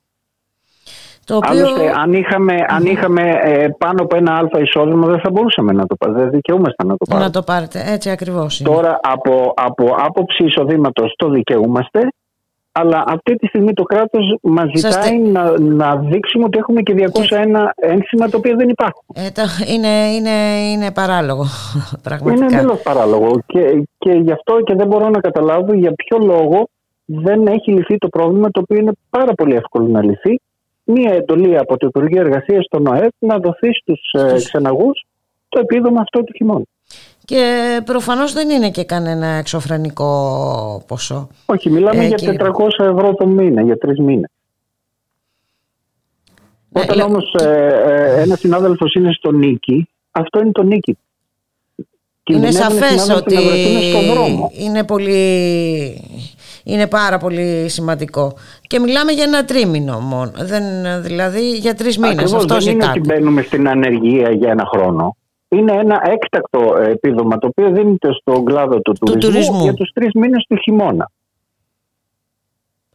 Μάλιστα. Ε, και πώς σκοπεύετε να συνεχίσετε, πώς σκοπεύετε να πιέσετε κύριε Πιπέρα; Ε, ξεκινήσαμε άλλο ένα μαραθώνιο αν θέλετε με το δελτίο τύπου και ε, από εκεί και πέρα έχουμε ζητήσει βέβαια και έχει πρωτοκολληθεί και ε, το αίτημά μας να, να συζητήσουμε, να συναντηθούμε με τις ηγεσίες και του Υπουργείου Εργασίας και του Τουρισμού εάν δούμε ότι εξακολουθούν όμως να μην μας δίνουν σημασία θα πρέπει να, να δούμε κι εμείς κάποιους άλλους τρόπους για να αντιδράσουμε.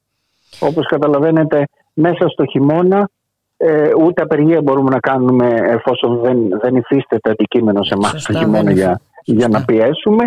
Θα πρέπει να δούμε κάποιους ε, τρόπους για να αντιδράσουμε.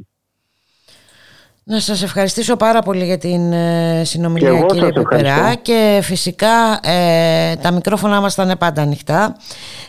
το γνωρίζουμε και σας ευχαριστούμε πολύ να, για αυτό. Να είσαστε καλά και αν μπορούμε και εμείς με τον τρόπο μας να προσφέρουμε κάτι θα το κάνουμε με μεγάλη μας ευχαρίστηση. Να είστε καλά. Να Καλή καλά συνέχεια. Επίσης, γεια σας. Γεια σας.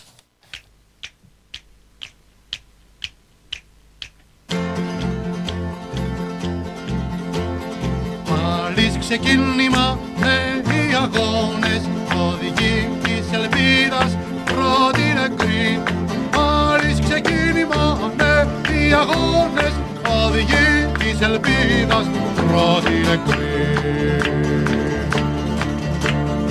Όχι άλλα δάκρυα κλείσαν οι τάφοι Δευτεριάς λείπασμα η πρώτη νεκρή.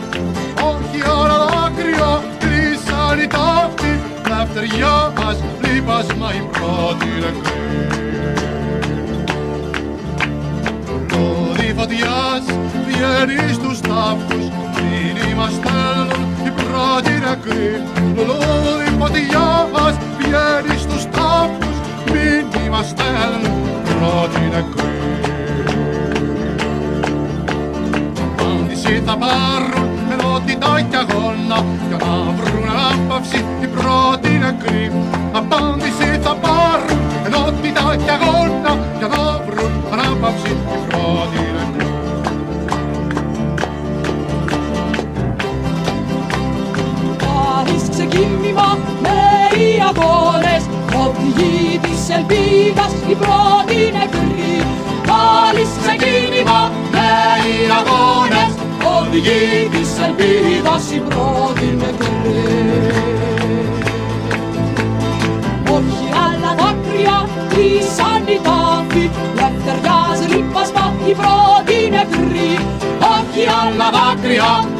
on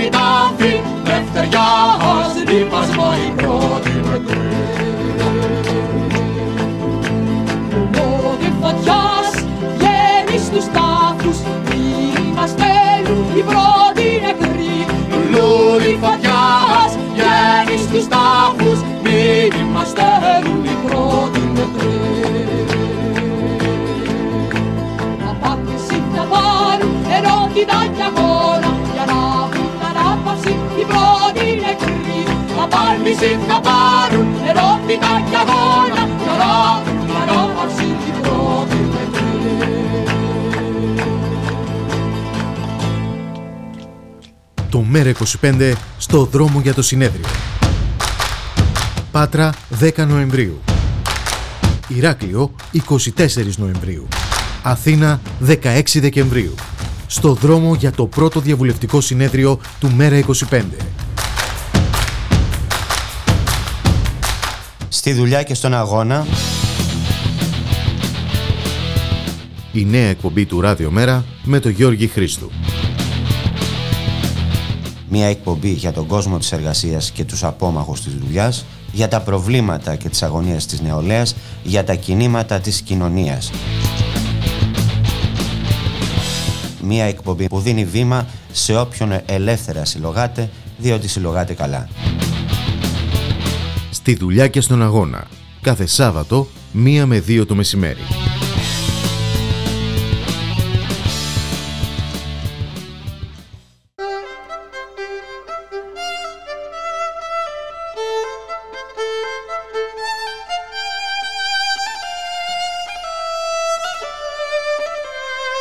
Ραδιομέρα. Η ανυπακοή στο ραδιόφωνο. Μία και πέντε πρώτα λεπτά στον ήχο Γιώργος Νομικός, στην παραγωγή Γιάννα Θανασίου, στο μικρόφωνο η Μπουλίκα Μιχαλοπούλου και να καλωσορίσουμε ε, τον κύριο Γιώργο Χαρίση, είναι μέλος του Διοικητικού Συμβουλίου της ΑΔΔ. Καλό μεσημέρι κύριε Χαρίση. Γεια σας κύριε Μπουκα. Ε, Μιχαλοπούλου. Λοιπόν, σήμερα έχουμε να ξεκινήσουμε από τα δικαστήρια και της Ευελπίδων, όπου ε, είχαν κληθεί ως κατηγορούμενοι 62 ε, συναδελφοί που επιχείρησαν να διαδηλώσουν ε, στην επέτειο της δολοφονίας του Αλέξη Γρηγορόπουλου πέρσι. Έτσι, ναι, στις 6 ναι. Δεκεμβρίου. Ε, κοιτάξτε, είναι μια... Ε, θυμόμαστε πέρυσι που είχαν απαγορεύσει τις διαδηλώσεις και την ε, διαδήλωση το Πολυτεχνείο ε, και την διαδήλωση για την επέτειο από το, τη δολοφονία του, του Γρηγορόπουλου. Ε, Είχαν απαγορεύσει ακόμα και την κατάθεση λουλουδιών ε, σε ναι, οποιονδήποτε να πλησιάσει καν στον ναι. χώρο. Ναι. Είχαμε πάει μια αντιπροσωπεία να καταθέσουμε λουλούδια και δεν μας άφησαν να καταθέσουμε τα λουλούδια. Μια αντιπροσωπεία ε, πέρυσι που είχαμε πάει την ίδια μέρα. Θέλω να πω δηλαδή ουσιαστικά ε, δεν επέτρεπαν καμία συγκέντρωση, καμία διαδήλωση και μάλιστα όλες οι προσπάθειες που έγιναν ε, καταπνίχθηκαν σε, στα δακρυγόνα, στην ε, καταστολή και ε, ήταν και το μήνυμα που ήθελε να, να δώσει τότε η κυβέρνηση και που βέβαια ακολουθήθηκε μετά σε όλη την ε, περίοδο της πανδημίας όπου η κυβέρνηση πέρασε αυτακτικά μέτρα περιορισμού της και των διαδηλώσεων και των συγκεντρώσεων και άλλων αντεργατικών ρυθμίσεων ε, το χρησιμοποίησε δηλαδή την πανδημία ως μια ευκαιρία να περάσει πράγματα τα οποία δεν μπορούσε να περάσει την προηγούμενη περίοδο. Λοιπόν, στο πλαίσιο αυτό είχαμε και τις, ε, την δίκη των 62 ε, συναγωνιστών. Δεν ξέρω βέβαια τι έγινε στο δικαστήριο, αν έγινε, γιατί δεν είμαι, δεν είμαι και σήμερα, αλλά πάντως δείχνει ακριβώς ε, ότι η κυβέρνηση και οι, οι, οι εργοδότες, διότι ε, το σήμα που, και τη στάση που κρατάει η κυβέρνηση, καταλαβαίνετε ότι ε, δίνει και ένα μήνυμα στην εργοδοσία, γιατί να σας θυμίσω ότι και την το, προηγούμενη περίοδο, την προηγούμενη εβδομάδα, είχαμε δικαστήριο και εμείς από το Δήμαρχο Αλήμου, γιατί εκφράσαμε την αλληλεγγύη μας σε μια συναδέλφια που είναι συνδικαλίστρια στο χώρο εκεί και αγωνίζεται για το δικαίωμα των εργαζομένων. Φανταστείτε δηλαδή ότι ε, ούτε το δικαίωμα της... Υποδιωγμών ε, η αλληλεγγύη, ε, κύριε ναι, Χαρίς. Και, ναι. και έκφραση της άποψης, μιας διαφορετικής άποψης. Ναι, ναι, ναι. ναι. Ε, γι' αυτό πρέπει όλα, όλες αυτές οι απόπειρες να απαντηθούν ε, ικανοποιητικά ε, γιατί εντάξει, για να δοθεί και ένα μήνυμα στην κοινωνία που πλήττεται με, με, με πολλούς τρόπους. Ναι και αυτό όπως καταλαβαίνετε είναι μπορεί σήμερα ας πούμε, να μην ε, είναι μια, ε, να μην βρίσκεται το, το συνδικαλιστικό και ευρύτερα το λαϊκό κίνημα σε μια κατάσταση τέτοια που να μπορεί να ανατρέψει πολιτικές οι οποίες ε, αντεργατικές και αντιλαϊκές που εφαρμόζονται. Όμως ε, όπως καταλαβαίνετε επειδή ε, Τουλάχιστον μπορεί να προσπαθήσει να κρατήσει τη συνοχή ε, των ε, εργαζομένων κύριε Χαρίση γιατί είναι πάρα πολύ σημαντικό. ναι, νομίζω ότι ε, προσπαθούν να δώσουν και ένα ε, μήνυμα ότι ε, και για το μέλλον διότι τα προβλήματα είναι αρκετά οξυμένα. κάποια στιγμή και η πανδημία θα κλείσει τον κύκλο της και θα, θα αφήσει πίσω πολλά προβλήματα με αυξημένη ανεργία και οικονομικά προβλήματα που θα αντιμετωπίζουν οι εργαζόμενοι και αναγκαστικά θα πρέπει να αγωνιστούν για την, να ε, ε, ναι, και πρέπει να σπάσει αυτός ο απομονωτισμός και αυτή η λογική που πάνε ναι. να περάσουν ότι κοίτα τη δουλειά σου, μην ενδιαφέρεσαι, ναι. μη σε νοιάζει τι ναι. γίνεται δίπλα σου, μη μιλάς. Ναι, μη μιλάς, μη γελάς, κινδυνεύει Ελλά κατά το. Όπως λέγεται το τραγούδι. ένα σήμα ότι, ότι όποιος διαμαρτύρεται, όποιος εκφράζει την αλληλεγγύη, το μπορεί να πάει στα δικαστήρια. Γιατί θα βρεθεί είτε ένας εργοδότης, είτε ε, ένας, ε, είτε η κυβέρνηση, οι μηχανισμοί του κράτους, να στείλουν στα δικαστήρια με όποιες συνέπειες έχει αυτό. Ακόμα και να αθωωθείς. Δεν είναι μια διαδικασία και οικονομικής εξόντωσης των εργαζομένων. Βέβαια, βέβαια. Γιατί είναι σημαντικό και, και αυτό το κόστος, ναι. κύριε Χαρίση. Δηλαδή, ε, εντάξει, κάνουν ναι, ό,τι μπορούν. Ε, αυτοί πληρώνουν, με, μέσα να σε αποτρέψουν ναι. να κινηθείς ακόμη ε, και νομικά. Ναι. Να έρθουμε τώρα λίγο στα βαρέα και ανθυγιεινά. Ε, ναι. ε, έχουμε πόρισμα από την Διπουργική Επιτροπή ε, για τα βαρέα και ανθυγιεινά. αυτό το πόρισμα μέχρι στιγμής είναι ένα πόρισμα το οποίο κατά πληροφορίες και διαρροές που υπάρχουν στον τύπο το έχουμε. Επισήμως οι συνδικαλιστικέ το... οργανώσεις δεν το έχουν, το έχουμε ζητήσει, δεν μας το έχουν δώσει. Ε, και από αυτά που έχουν διαρρεύσει μπορούμε να βγάλουμε κάποια συμπεράσματα τέλος πάντων για το πού κινείται. Εγώ αυτό που θέλω να πω είναι ότι όταν, ένα, όταν ένα, ε, μια επιτροπή συστήνεται από το 2018, όταν έπρεπε να φέρει το πρώτο πόρισμα κάπου εκεί το Μάη του 2018 και όταν έχουμε φτάσει ακόμα το, στο τέλος του 2021 και το πόρισμα δεν έχει κατατεθεί ακόμα ε, σημαίνει ότι αυτό που ετοιμάζουν καταρχάς δεν είναι σε όφελός μας. Διότι αν ήταν σε όφελος των εργαζομένων ή αν δεν έφυγε ε, τις κατηγορίες των εργαζομένων που παίρνουν το ανθυγενό επίδομα σήμερα, υποθέτω ότι θα είχε δοθεί πολύ πιο γρήγορα αυτό το πόρισμα.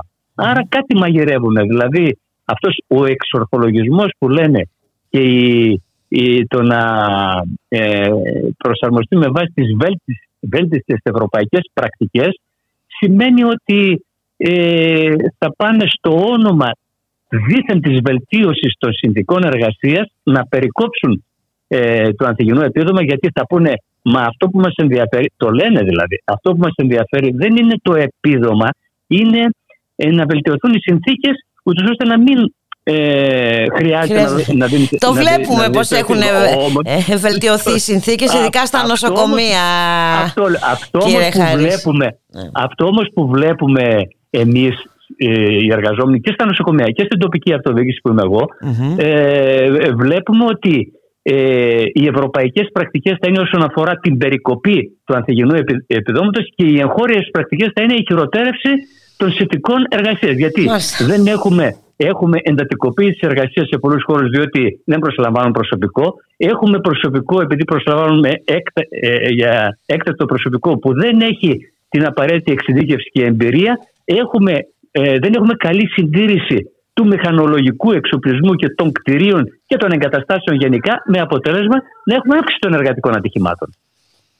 Βέβαια και αυτό το, το, το, βλέπουμε. Ε, ναι. Τώρα τελευταία από εργατικά ατυχήματα δυστυχώς ναι. Ε, έχουμε όλο και περισσότερα παράδειγμα. Όλο και περισσότερο και στο δημόσιο και στον ιδιωτικό τομέα. Εδώ να διευκρινίσω μόνο, επειδή γίνεται, υπάρχει κάποια σύγχυση το συναντώ και στους, με τους εργαζόμενους του χώρου η συζήτηση που γίνεται σε αυτή τη διυπουργική επιτροπή είναι για το ύψος του ανθυγινού επιδόματος και για τις κατηγορίες που θα το παίρνουν. Θα το παίρνουν. Όχι, όχι, όχι για το θέμα της ένταξης ή όχι στα βαρέα και ανθυγινά. Στα βαρέα και ανθυγινά επαγγέλματα.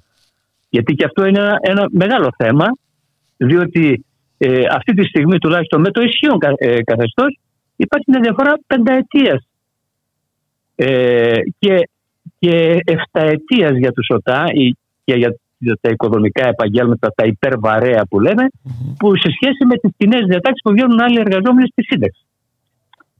Μάλιστα. Οπότε είναι σημαντικό το θέμα. Δηλαδή, το ε, θέμα είναι σημαντικό το θέμα και βέβαια... Και να... της εννοώ και της ένταξης ασφαλιστικά στα βαρέα και αυτά Σωστά. Οπότε δεν έχουμε τίποτα εδώ και όπως μας λέτε μια πενταετία. Και βέβαια να υπενθυμίσουμε εδώ, γιατί είναι σημαντικό να το πούμε αυτό κλείνοντας, ότι εκτός ε, βαρέων και ανθυγινών βρίσκονται και οι νοσηλευτές, οι γιατροί. Το, το, ε, το, το, το, τραγελαφικό είναι ότι ε, για όλες τις κατηγορίες των εργαζομένων στα δημόσια νοσοκομεία, παραδείγματος χάρη, ισχύουν διατάξεις που λέει ο υποχρεωτικός εμβολιασμός και άρα όσοι δεν το κάνετε βγήκαν σε αναστολή εργασίας 7.000 εργαζόμενοι όπως εκτιμάνε οι συνεργατικές οργανώσεις, 7.000 εργαζόμενοι στα νοσοκομεία, ενώ αναγνωρίζεται η ανθυγιεινότητα και η επικοινωνία του χώρου, δεν, δεν ε, δίνεται το ανθυγιεινό επίδομα. Εγώ δεν, δεν λέω, ας πούμε, ε, ανάλογα με την κατηγορία, μπορεί να υπάρχει μια κατηγοριοποίηση του ανθυγιεινού επιδόματος. Δηλαδή, και σε εμάς. Α πούμε, άλλο θα πάρει ο εργάτης καθαριότητας, άλλο ο, ο ένας άλλος που δεν είναι στην καθαριότητα, κάνει ναι. κάποια άλλη εργασία. Όμως, εδώ αυτό που πρέπει να δούμε είναι επειδή ε, και στα πορίσματα βλέπω ότι ε, σε κάποια κατηγορία αν, αν ισχύουν αυτά που είναι στη δημοσιο... Ε, βλέπουμε, βλέπουμε το φως της δημοσιότητας, έτσι, τα ε. πορίσματα. Δίνουν σε κάποια κατηγορία, ας πούμε στην, ε, στους εργάτες καθαριότητας των ΟΤΑ, ε, μία αύξηση αλλά περικόπτουν από πολλές άλλες κατηγορίες το ανθυγινό επίδομα είτε το μειώνουν ενώ το σωστό θα ήταν ακόμα και σε μια κατηγοριοποίηση, γιατί τώρα υπήρχε μια ισοπαίδωση σε μια κατηγοριοποίηση, θα ήταν να δεχτούμε ότι το ανθυγινό επίδομα που είναι σήμερα 150 ευρώ και ισχύει, ε, έχει θεσμοθετηθεί από το 2011, δηλαδή μια δεκαετία, σε μια περίοδο που μειώθηκαν οι μισθοί και τελευταία έχουμε και αύξηση, και, ε, αύξηση της ακρίβειας, ας πούμε, ε, θα έπρεπε να πούμε ότι να ξεκινήσουμε από την παραδοχή ότι όλοι θα, πάρουν, θα παίρνουν τα 150 και από εκεί και πάνω, εάν κάποιες κατηγορίες εργαζομένων είναι ιδιαίτερα, εργάζονται σε ιδιαίτερα επιβαρημένους χώρους όπως είναι η καθαριότητα, θα μπορούσαμε σε αυτό να υπάρχει μια περαιτέρω αύξηση, ώστε να ε, υπάρχει μια δικαιοσύνη στην ε, καταβολή αυτού του επιδόματος. Μάλιστα. Πάντως προς το παρόν ε, ε έχουμε το παρόν μόνο είναι... σενάρια που βλέπουν το φως της ναι. δημοσιότητας χωρίς να υπάρχει ε, κάτι οριστικό. Ε, και βέβαια και, που, και περιμένοντας... Ναι. Πρέπει να πούμε ότι λύγει η προθεσμία όπου είτε θα πρέπει να... Ε, Πότε λύγει η προθεσμία κύριε Χαρίση; Ναι, επειδή το πόρισμα έλεγε ότι έπρεπε να παραδοθεί στις 31 Οκτωβρίου του 2021 ναι. Άρα και με, βάση το, νο... ναι. ναι, όχι, με βάση το νόμο λέει ότι και εντός διμήνου θα πρέπει να ολοκληρωθεί η διαδικασία δηλαδή από την κυβέρνηση γιατί εντάξει είναι μια διεπουργική επιτροπή που καθέτει ένα σχέδιο. Θα πρέπει να νομοθετήσει η κυβέρνηση Μάλιστα. εντός δίμηνου. Άρα, Άρα μέχρι τέλος του χρόνου δηλαδή. Ναι, ναι, ναι. Μάλιστα. Να σας ευχαριστήσω πάρα πολύ. Και εγώ. Ε, να είστε καλά. Καλή συνέχεια. Καλή επίσης. Γεια σας.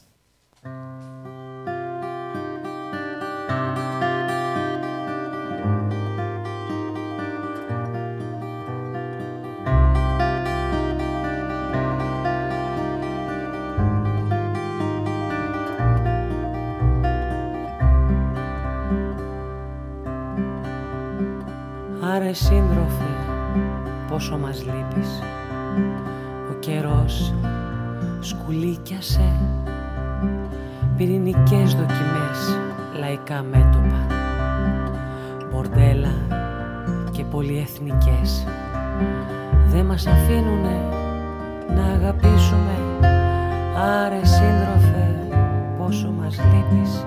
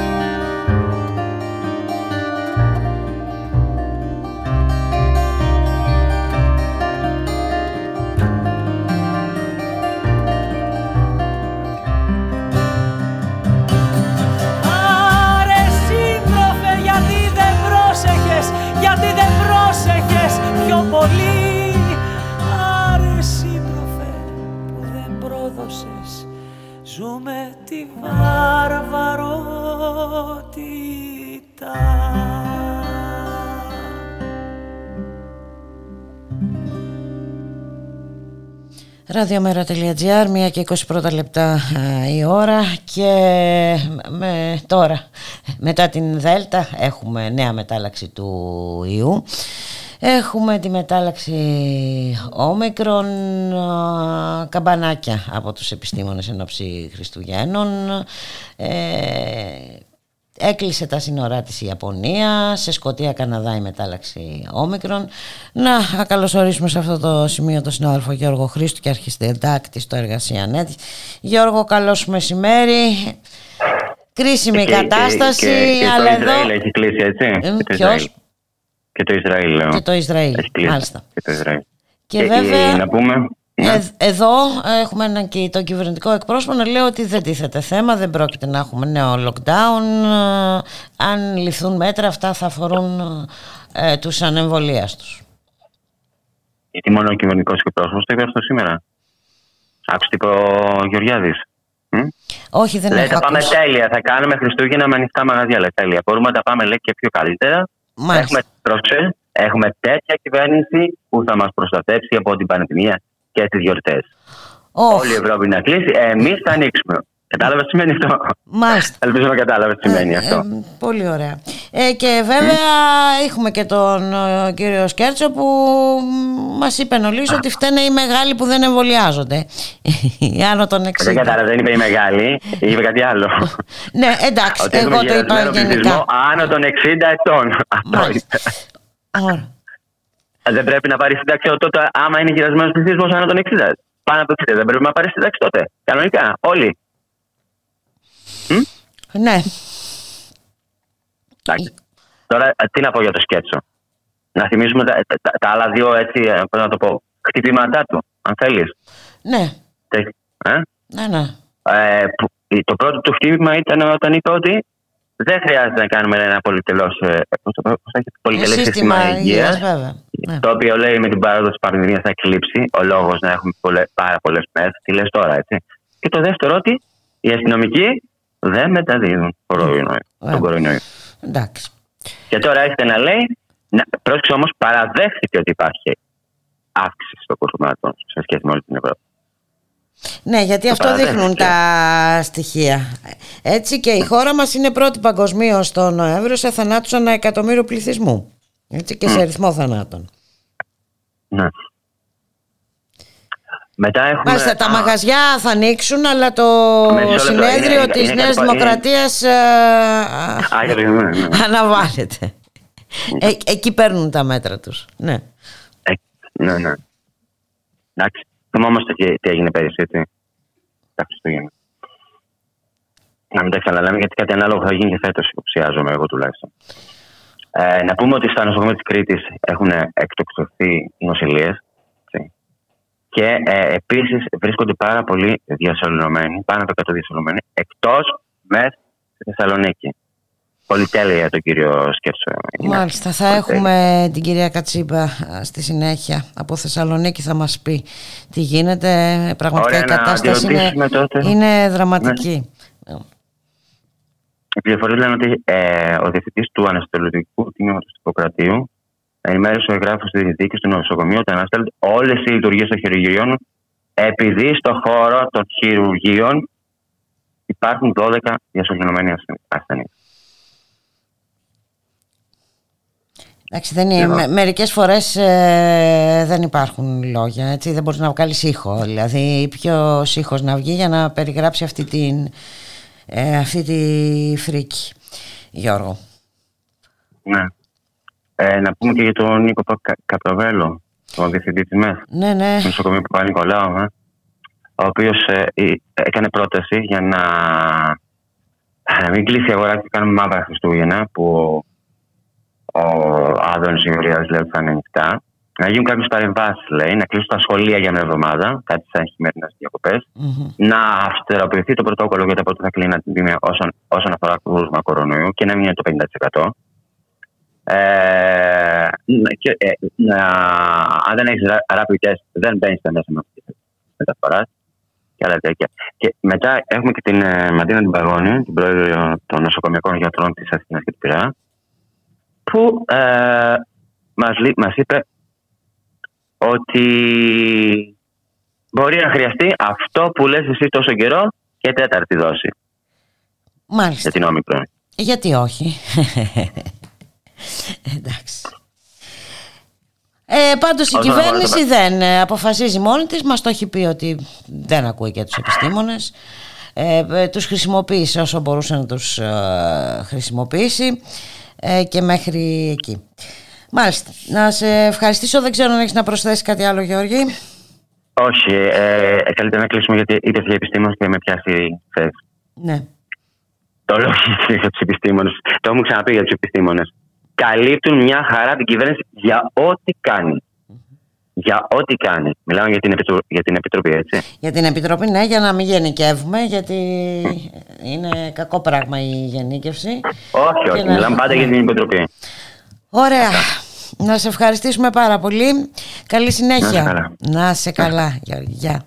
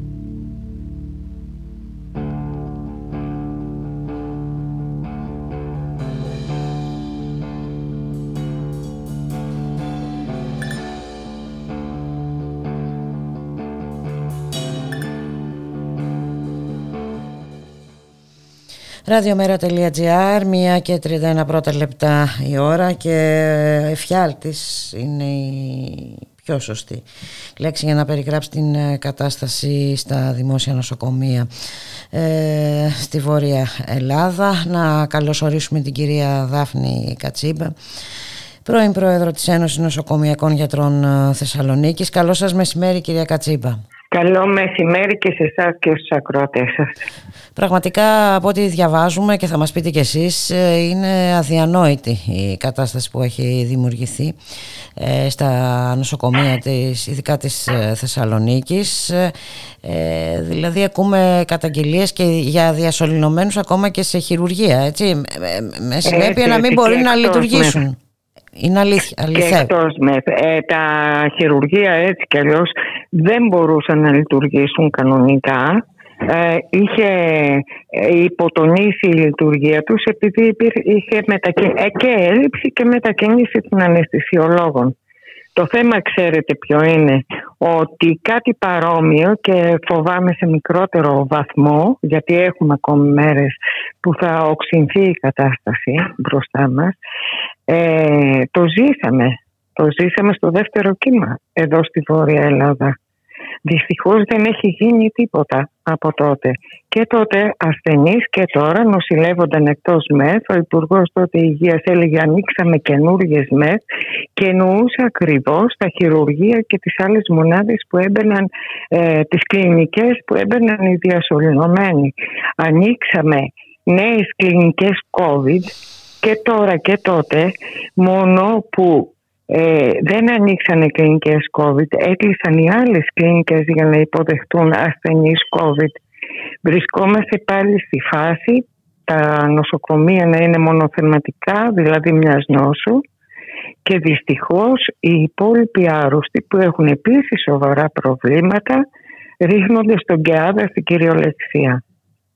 Ε, ε, δεν είναι μόνο το ότι δεν έχει πιστεί ο κόσμος όλους για τον εμβολιασμό γιατί ακολουθήθηκε μια πολύ κακή διαχείριση στο θέμα του εμβολιασμού αλλά ούτε τώρα παίρνονται τα σωστά μέτρα και στους χώρους εργασίας και στα λεωφορεία και στις μαθητικές αίθουσες γενικά όπου υπάρχει υπερμετάδοση.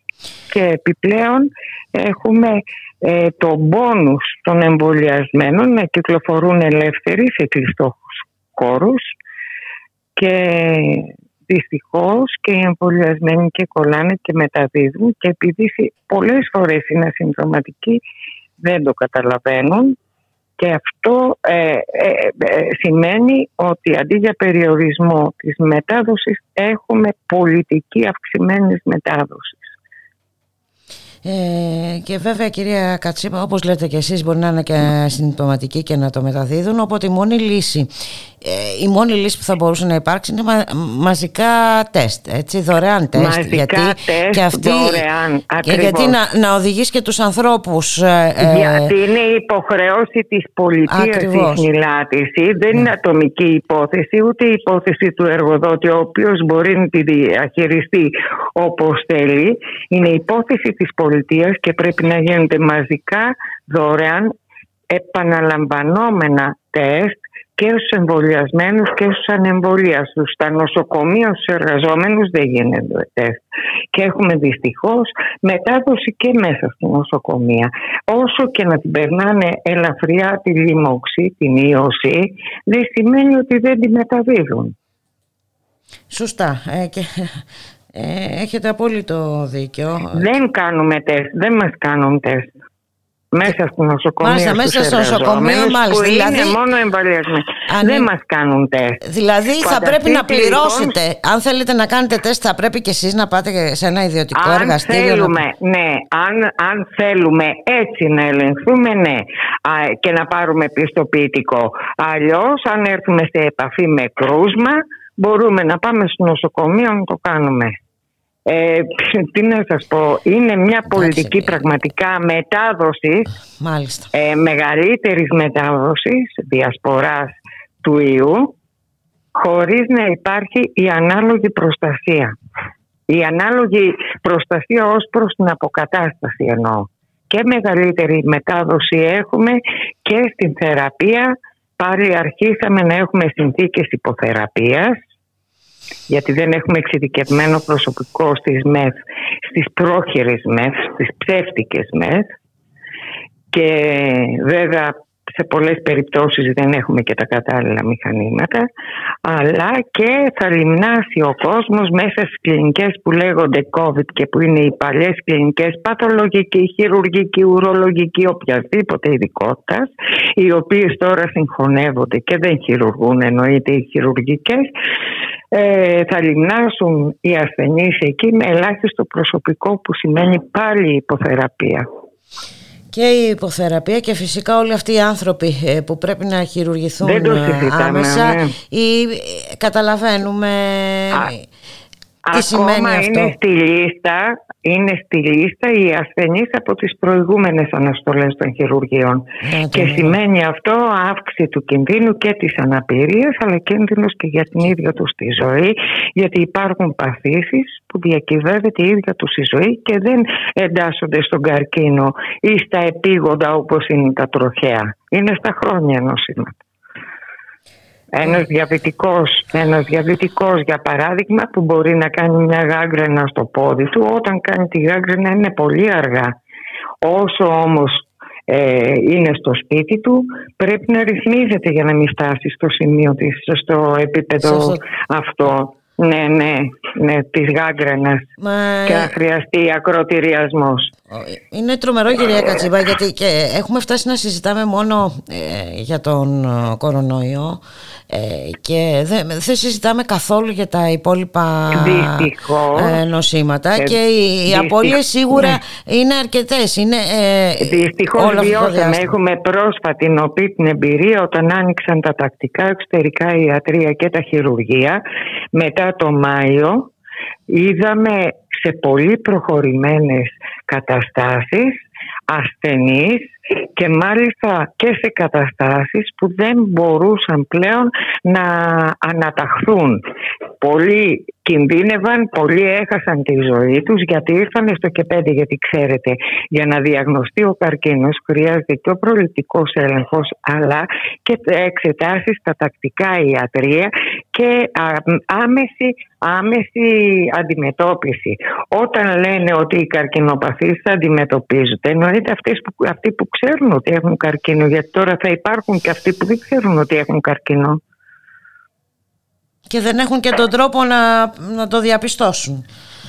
Σαφέστατα. Ε, τώρα το ίδιο το κράτος, η ίδια η πολιτεία στέλνει τους αρρώστους στον ιδιωτικό τομέα. ναι, τους στέλνει τους πελατεία. αρρώστους ε, και δυσ- ε, Τους δυστυχώς παραπέμπει ακριβώς. δεν έχουν Τους όλοι στέλνει την ίδια πελατεία. ε, τη δεν είναι δυνατότητα. μόνο οι άρ- δεν είναι μόνο οι άρρωστοι που τους πηγαίνουν στην ιδιωτικό τομέα για να αδειάσουν νοσοκομεία με κοινή νοσηρότητα, αλλά είναι και αυτοί οι οποίοι είναι απεγνωσμένοι και θέλουν να πάνε και εξασφαλίζουν πο- ε, πελατεία τα ιδιωτικά κέντρα από την ε, ίδια την ε, κυβέρνηση, από, τον ίδιο το, από την ίδια τη διαχείριση της πανδημίας. Δεν γίνονται και οι επιτάξεις που έπρεπε να γίνουν για να μπορέσουν να μπουν ε, τα, οι ιδιωτικές κλινικές στα χέρια, να έρθουν στα χέρια του κράτους, στα χέρια της πολιτείας, να, τις, να διαχειριστεί όλες τις δομές και όλο το προσωπικό όπως χρειάζεται και για τους COVID και για τους non-COVID και αυτά που λένε επιτάξεις είναι η ενοικίαση ε, υπηρεσιών οι οποίες είναι και πολύ ακριβότερες από ό,τι συνήθως, το διπλάσιο. Έτσι. Μάλιστα και βέβαια κυρία Κατσίμπα μόνο ανησυχία μπορεί να προκαλέσει το γεγονός ότι η κυβέρνηση επαναλαμβάνει ότι όλα θα λειτουργήσουν ε, κανονικά Σαφέστατα, ε, ναι, ναι. και τα Χριστούγεννα και ενώ εδώ έχουμε και τη νέα μετάλλαξη ε, και, και υπάρχει και παγκόσμιος κίνδυνος και μάλιστα υψηλός σύμφωνα με τον Παγκόσμιο Οργανισμό Υγείας. Ε, Αυτή η μετάλλαξη λοιπόν έχει ήδη μ- μεταδοθεί και θα πάρει τη θέση ε, του απλού κορονοϊού ή και, και της Δέλτα πολύ πιθανόν. Δεν την ξέρουμε, δυστυχώς, δυστυχώς δεν ξέρουμε αν πιάνει ο εμβολιασμός. Δυστυχώς θα κινούμαστε μάλλον με ένα εμβόλιο το μήνα για να μπορέσουμε να ανταπεξέλθουμε. Βέβαια τα εμβόλια είναι πολύ σημαντικά. Εμείς καλούμε όλο τον κόσμο να εμβολιαστεί. Τα εμβόλια είναι ε, πολύ σημαντικά κυρία Κατσίμπα, ωστόσο δεν, δεν, αρκούν μόνο, δεν αρκεί μόνο αυτό. Ε, βέβαια δεν αρκεί. Πρέπει να είναι σε συνδυασμό με τα απαραίτητα μέτρα που πρέπει να παίρνονται. Από την ίδια την πολιτεία είπαμε δωρεάν, μαζικά, τεστ, τακτικά επαναλαμβανόμενα. Αν γίνει ε, το lockdown το οριζόντιο είναι αποτυχημένο έτσι κι αλλιώς. Θα πρέπει να πάρθουν μέτρα κάθετα, δηλαδή σε μια κοινότητα στην οποία θα ανοιχνευτούν πολλά κρούσματα, θα πρέπει κάθετα μόνο σε αυτή να ε, περιορισμένα σε αυτή να ληφθούν μέτρα.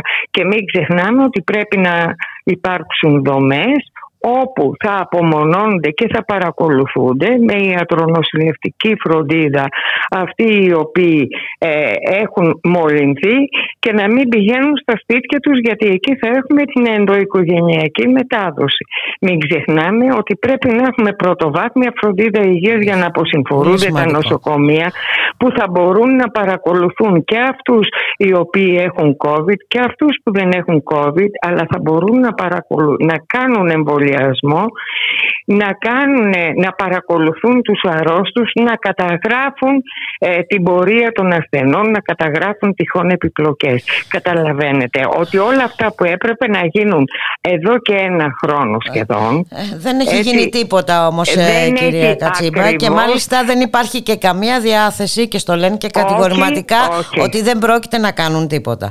Δεν πρόκειται να κάνουν γιατί ο σκοπός τους είναι η ιδιωτικοποίηση του συστήματος υγείας, η πλήρης, η πλήρης, ε, ε, ε, η πλήρης ε, πώς το λένε, ε, ε, να γίνει ένα υποτυπώδες σύστημα για την ακραία φτώχεια και την εξαθλίωση και τα υπόλοιπα να γίνουν όλα ιδιωτικά. Γι' αυτό το λόγο δεν προσλαμβάνουν προσωπικό, γι' αυτό το λόγο δεν κάνουν εξοπλισμό, δεν φέρνουν εξοπλισμό, γι' αυτό το λόγο δοκιμάζουν τα ΣΔΙΤ ή όποιες άλλες συμφωνίες και εν μέσω πανδημίας για να μας πούν ορίστε είδατε που έπιασε, πέτυχε άρα το κάνουμε.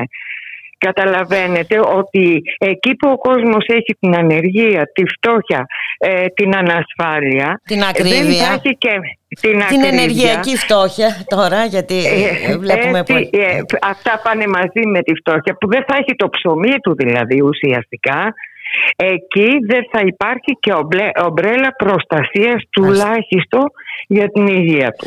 Οπότε καταλαβαίνουμε πόσο σημαντικό είναι και το αίτημα τώρα ε, έγιναν κάποιες κινητοποιήσεις και εκεί στη Θεσσαλονίκη προκειμένου να ξαναλειτουργήσει ναι, το λιμωδόν.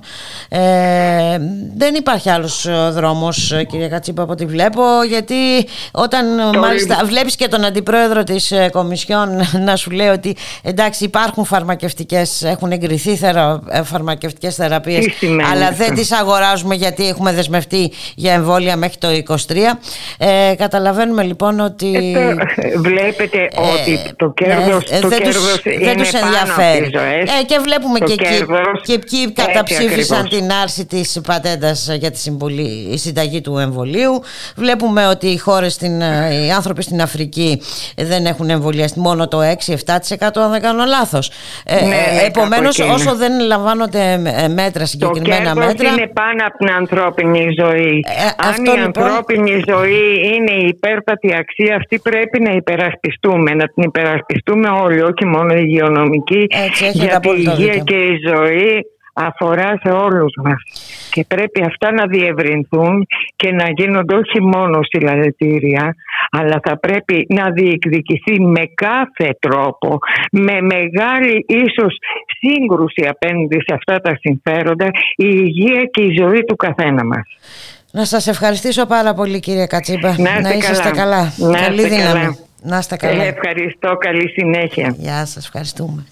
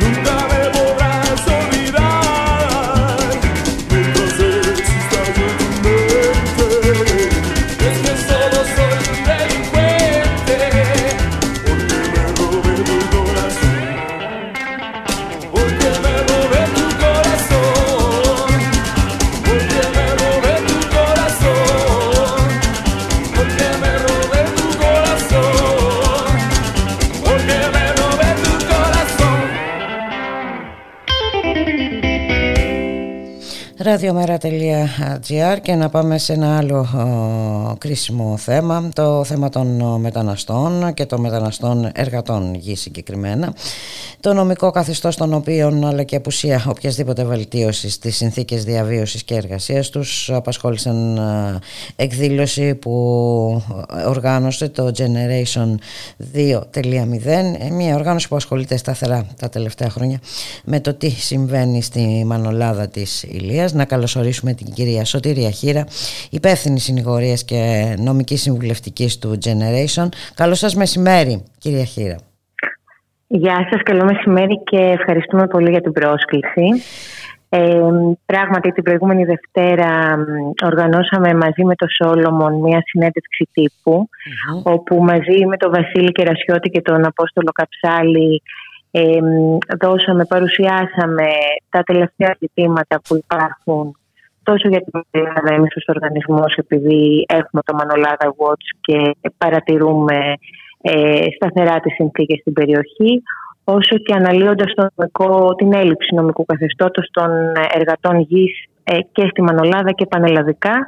Και, και αναδεικνύοντας για ακόμα μια φορά την ανάγκη να υπάρξει μια θεσμική λύση αυτού του κενού.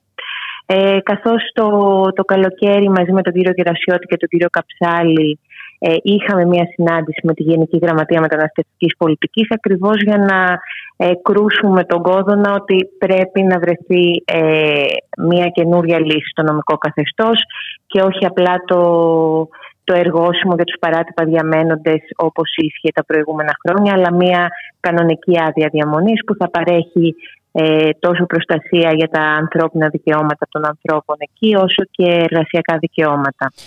Η απάντηση ποια ήταν, ε, κυρία Χίρα. Ε, η απάντηση ήταν ότι θα το δουν με το Υπουργείο Εργασίας, αλλά χωρίς να δίνουν. Δεν, ε, δεν υπήρξε καμία δέσμευση και καμιά συγκεκριμένη. Καμία συγκεκριμένη και στο νομοσχέδιο που ήρθε τον Αύγουστο του 2021, λίγους μήνες πριν, καταργήθηκε και, το, και η διάταξη που υπήρχε από το 2016 ε, για δικαίωμα στην εργασία των παράτυπα διαμένων των εργατών γης από τον Ιούλιο του 2022 Οπότε τώρα ε, όλοι αυτοί οι άνθρωποι θα μείνουν ε, απολύτως στο κενό από τον Ιούλιο και μετά. Δηλαδή αυτοί οι άνθρωποι είναι αόρατοι επί της ουσίας. Είναι σαν να μην υπάρχουν Ακριβώς. δηλαδή.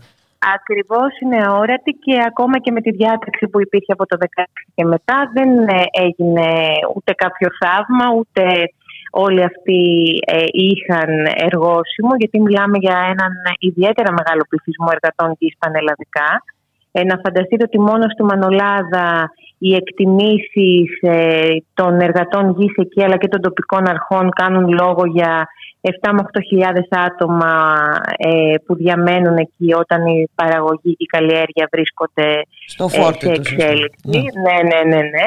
Οπότε όπως καταλαβαίνετε από αυτούς ε, εργόσημα τα προηγούμενα χρόνια είχαν, είχαν περίπου γύρω στα 700 με 800 άτομα, ούτε το 10% δηλαδή των ανθρώπων.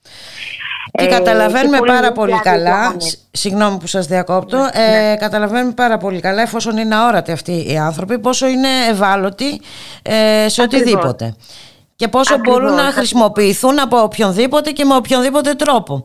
Είδαμε πρόσφατα, παρακολουθήσαμε μια ε, προσπάθεια των, εκεί, των εργατών εκεί στην Μανολάδα να, να οργανωθούν ε, και ακολούθως είδαμε μια, ε, μια επίθεση εναντίον τους. Δηλαδή αυτοί οι άνθρωποι παλεύουν μόνοι τους χωρίς κανένα τείχος προστασίας.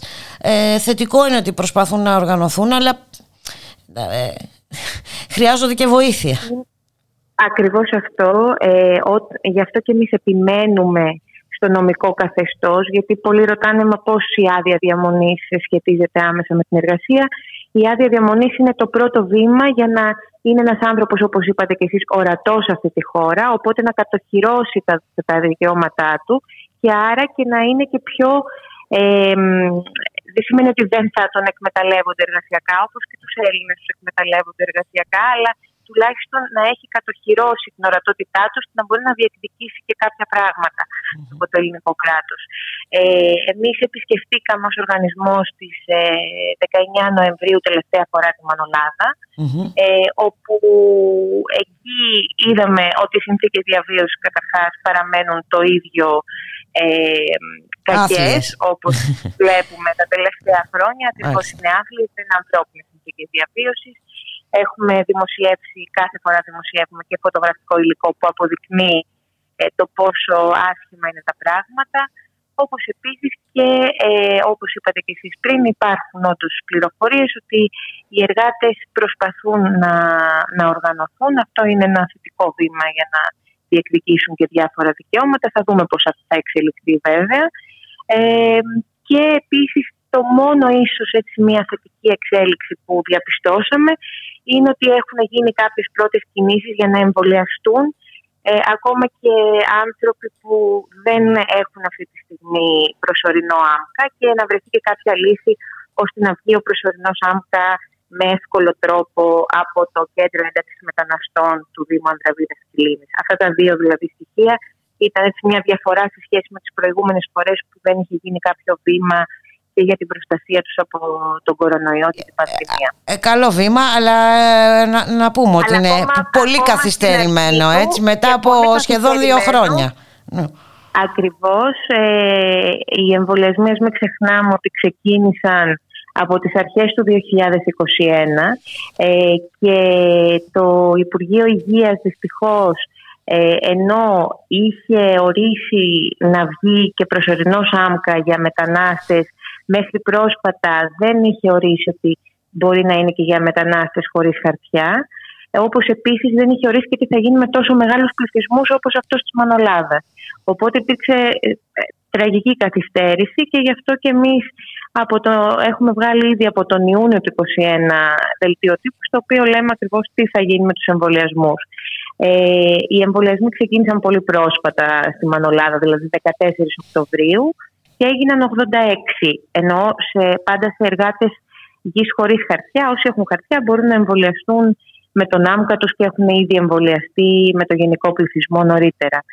Ε, αναμένουμε να δούμε πώς θα εξελιχθεί αυτό το καινούργιο βήμα και σίγουρα θα πρέπει να εμβολιαστούν όσοι το επιθυμούν, οι οποίοι είναι πολύ περισσότεροι από 86 φτάνουν πάνω από τους 1.000-1.500 από ό,τι μας είπαν εκεί οι εκπρόσωποι τους. Μάλιστα. Αυτά. Ε, και καταλαβαίνουμε τώρα πόσο εύκολος είναι ο κίνδυνος μετάδοσης. Ε, τα πράγματα αγριεύουν και με τη νέα μετάλλαξη λοιπόν, οπότε κάθε καθυστέρηση είναι πολύ επιβαρυντική.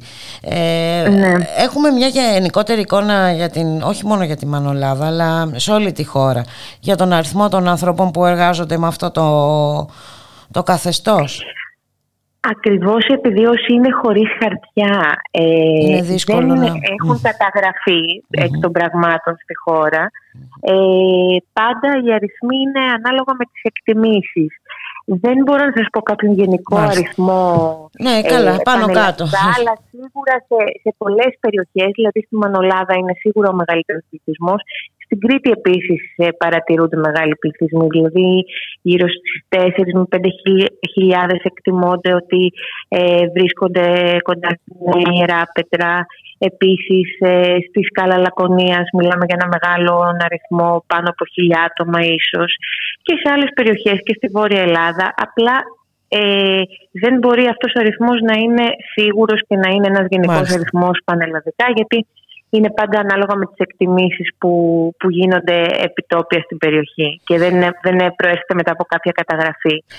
Σίγουρα η Μανολάδα αποτελεί αποκλειστικό φαινόμενο γιατί αυτό που έχει πει και ο Απόστολος ο Καψάλης ο οποίος ερευνά σε διάφορες περιοχές της χώρας είναι ότι ε, παντού οι εργασιακές συνθήκες ε, είναι δύσκολες και παντού υπάρχει η εργασιακή εκμετάλλευση. Αυτό δεν το αμφισβητεί κανείς.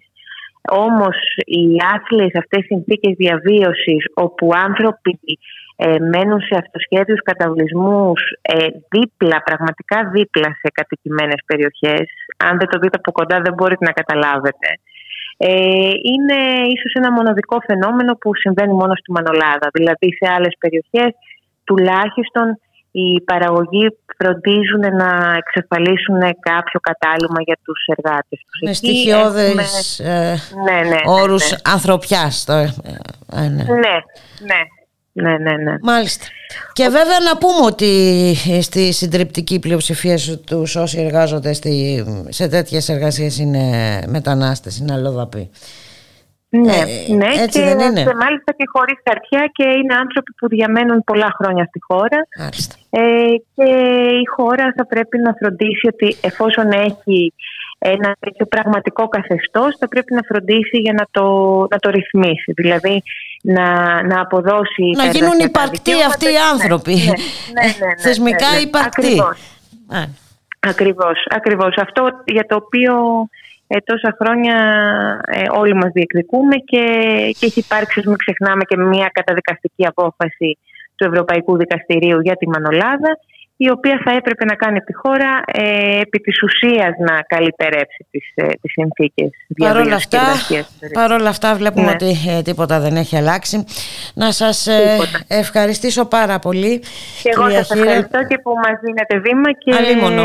να, να κλείσω λέγοντας ότι ε, προβλήματα στη μετανάστευση υπάρχουν σίγουρα για τους εργάτες γης χωρίς χαρτιά, αλλά δυστυχώς υπάρχουν ακόμα και για τους ανθρώπους που έχουν εδώ και χρόνια άδειες διαμονής στη χώρα και δυστυχώς το Υπουργείο αυτή τη στιγμή με τον τρόπο που προσπαθεί να ανανεωθούν οι άδειες διαμονής τους μετά από 1,5 χρόνο καθυστέρηση ε, δεν τους, ε, ούτε σε αυτούς δεν μπορεί να, να τους εξασφαλίσει τα δικαιώματά τους. Μιλάμε για ένα χάος το οποίο έχει ξεκινήσει εδώ και μισό μήνα με τις Α. ανανεώσεις των αδειών διαμονής. Είμαστε μπροστά σε ένα καινούριο ε, χάος που δημιουργείται με ανθρώπους που διαμένουν πολλά χρόνια στη χώρα και δεν μπορούν να εξασφαλίσουν με τον κατάλληλο τρόπο την ανανέωσή τους. Αυτό Ε, ε, δες- έχω ε, να πω κλείνοντας. Ε, δεσμεύομαι να συζητήσουμε γι' αυτό ε, το επόμενο Ναι, γιατί είναι διάστημα. ένα μεγάλο νέο Όντως, γιατί ζήτημα είναι που και αυτό, έρχεται μπροστά βέβαια, μας. γι αυτό είναι, γιατί είναι ένα πολύ μεγάλο θέμα και αυτό.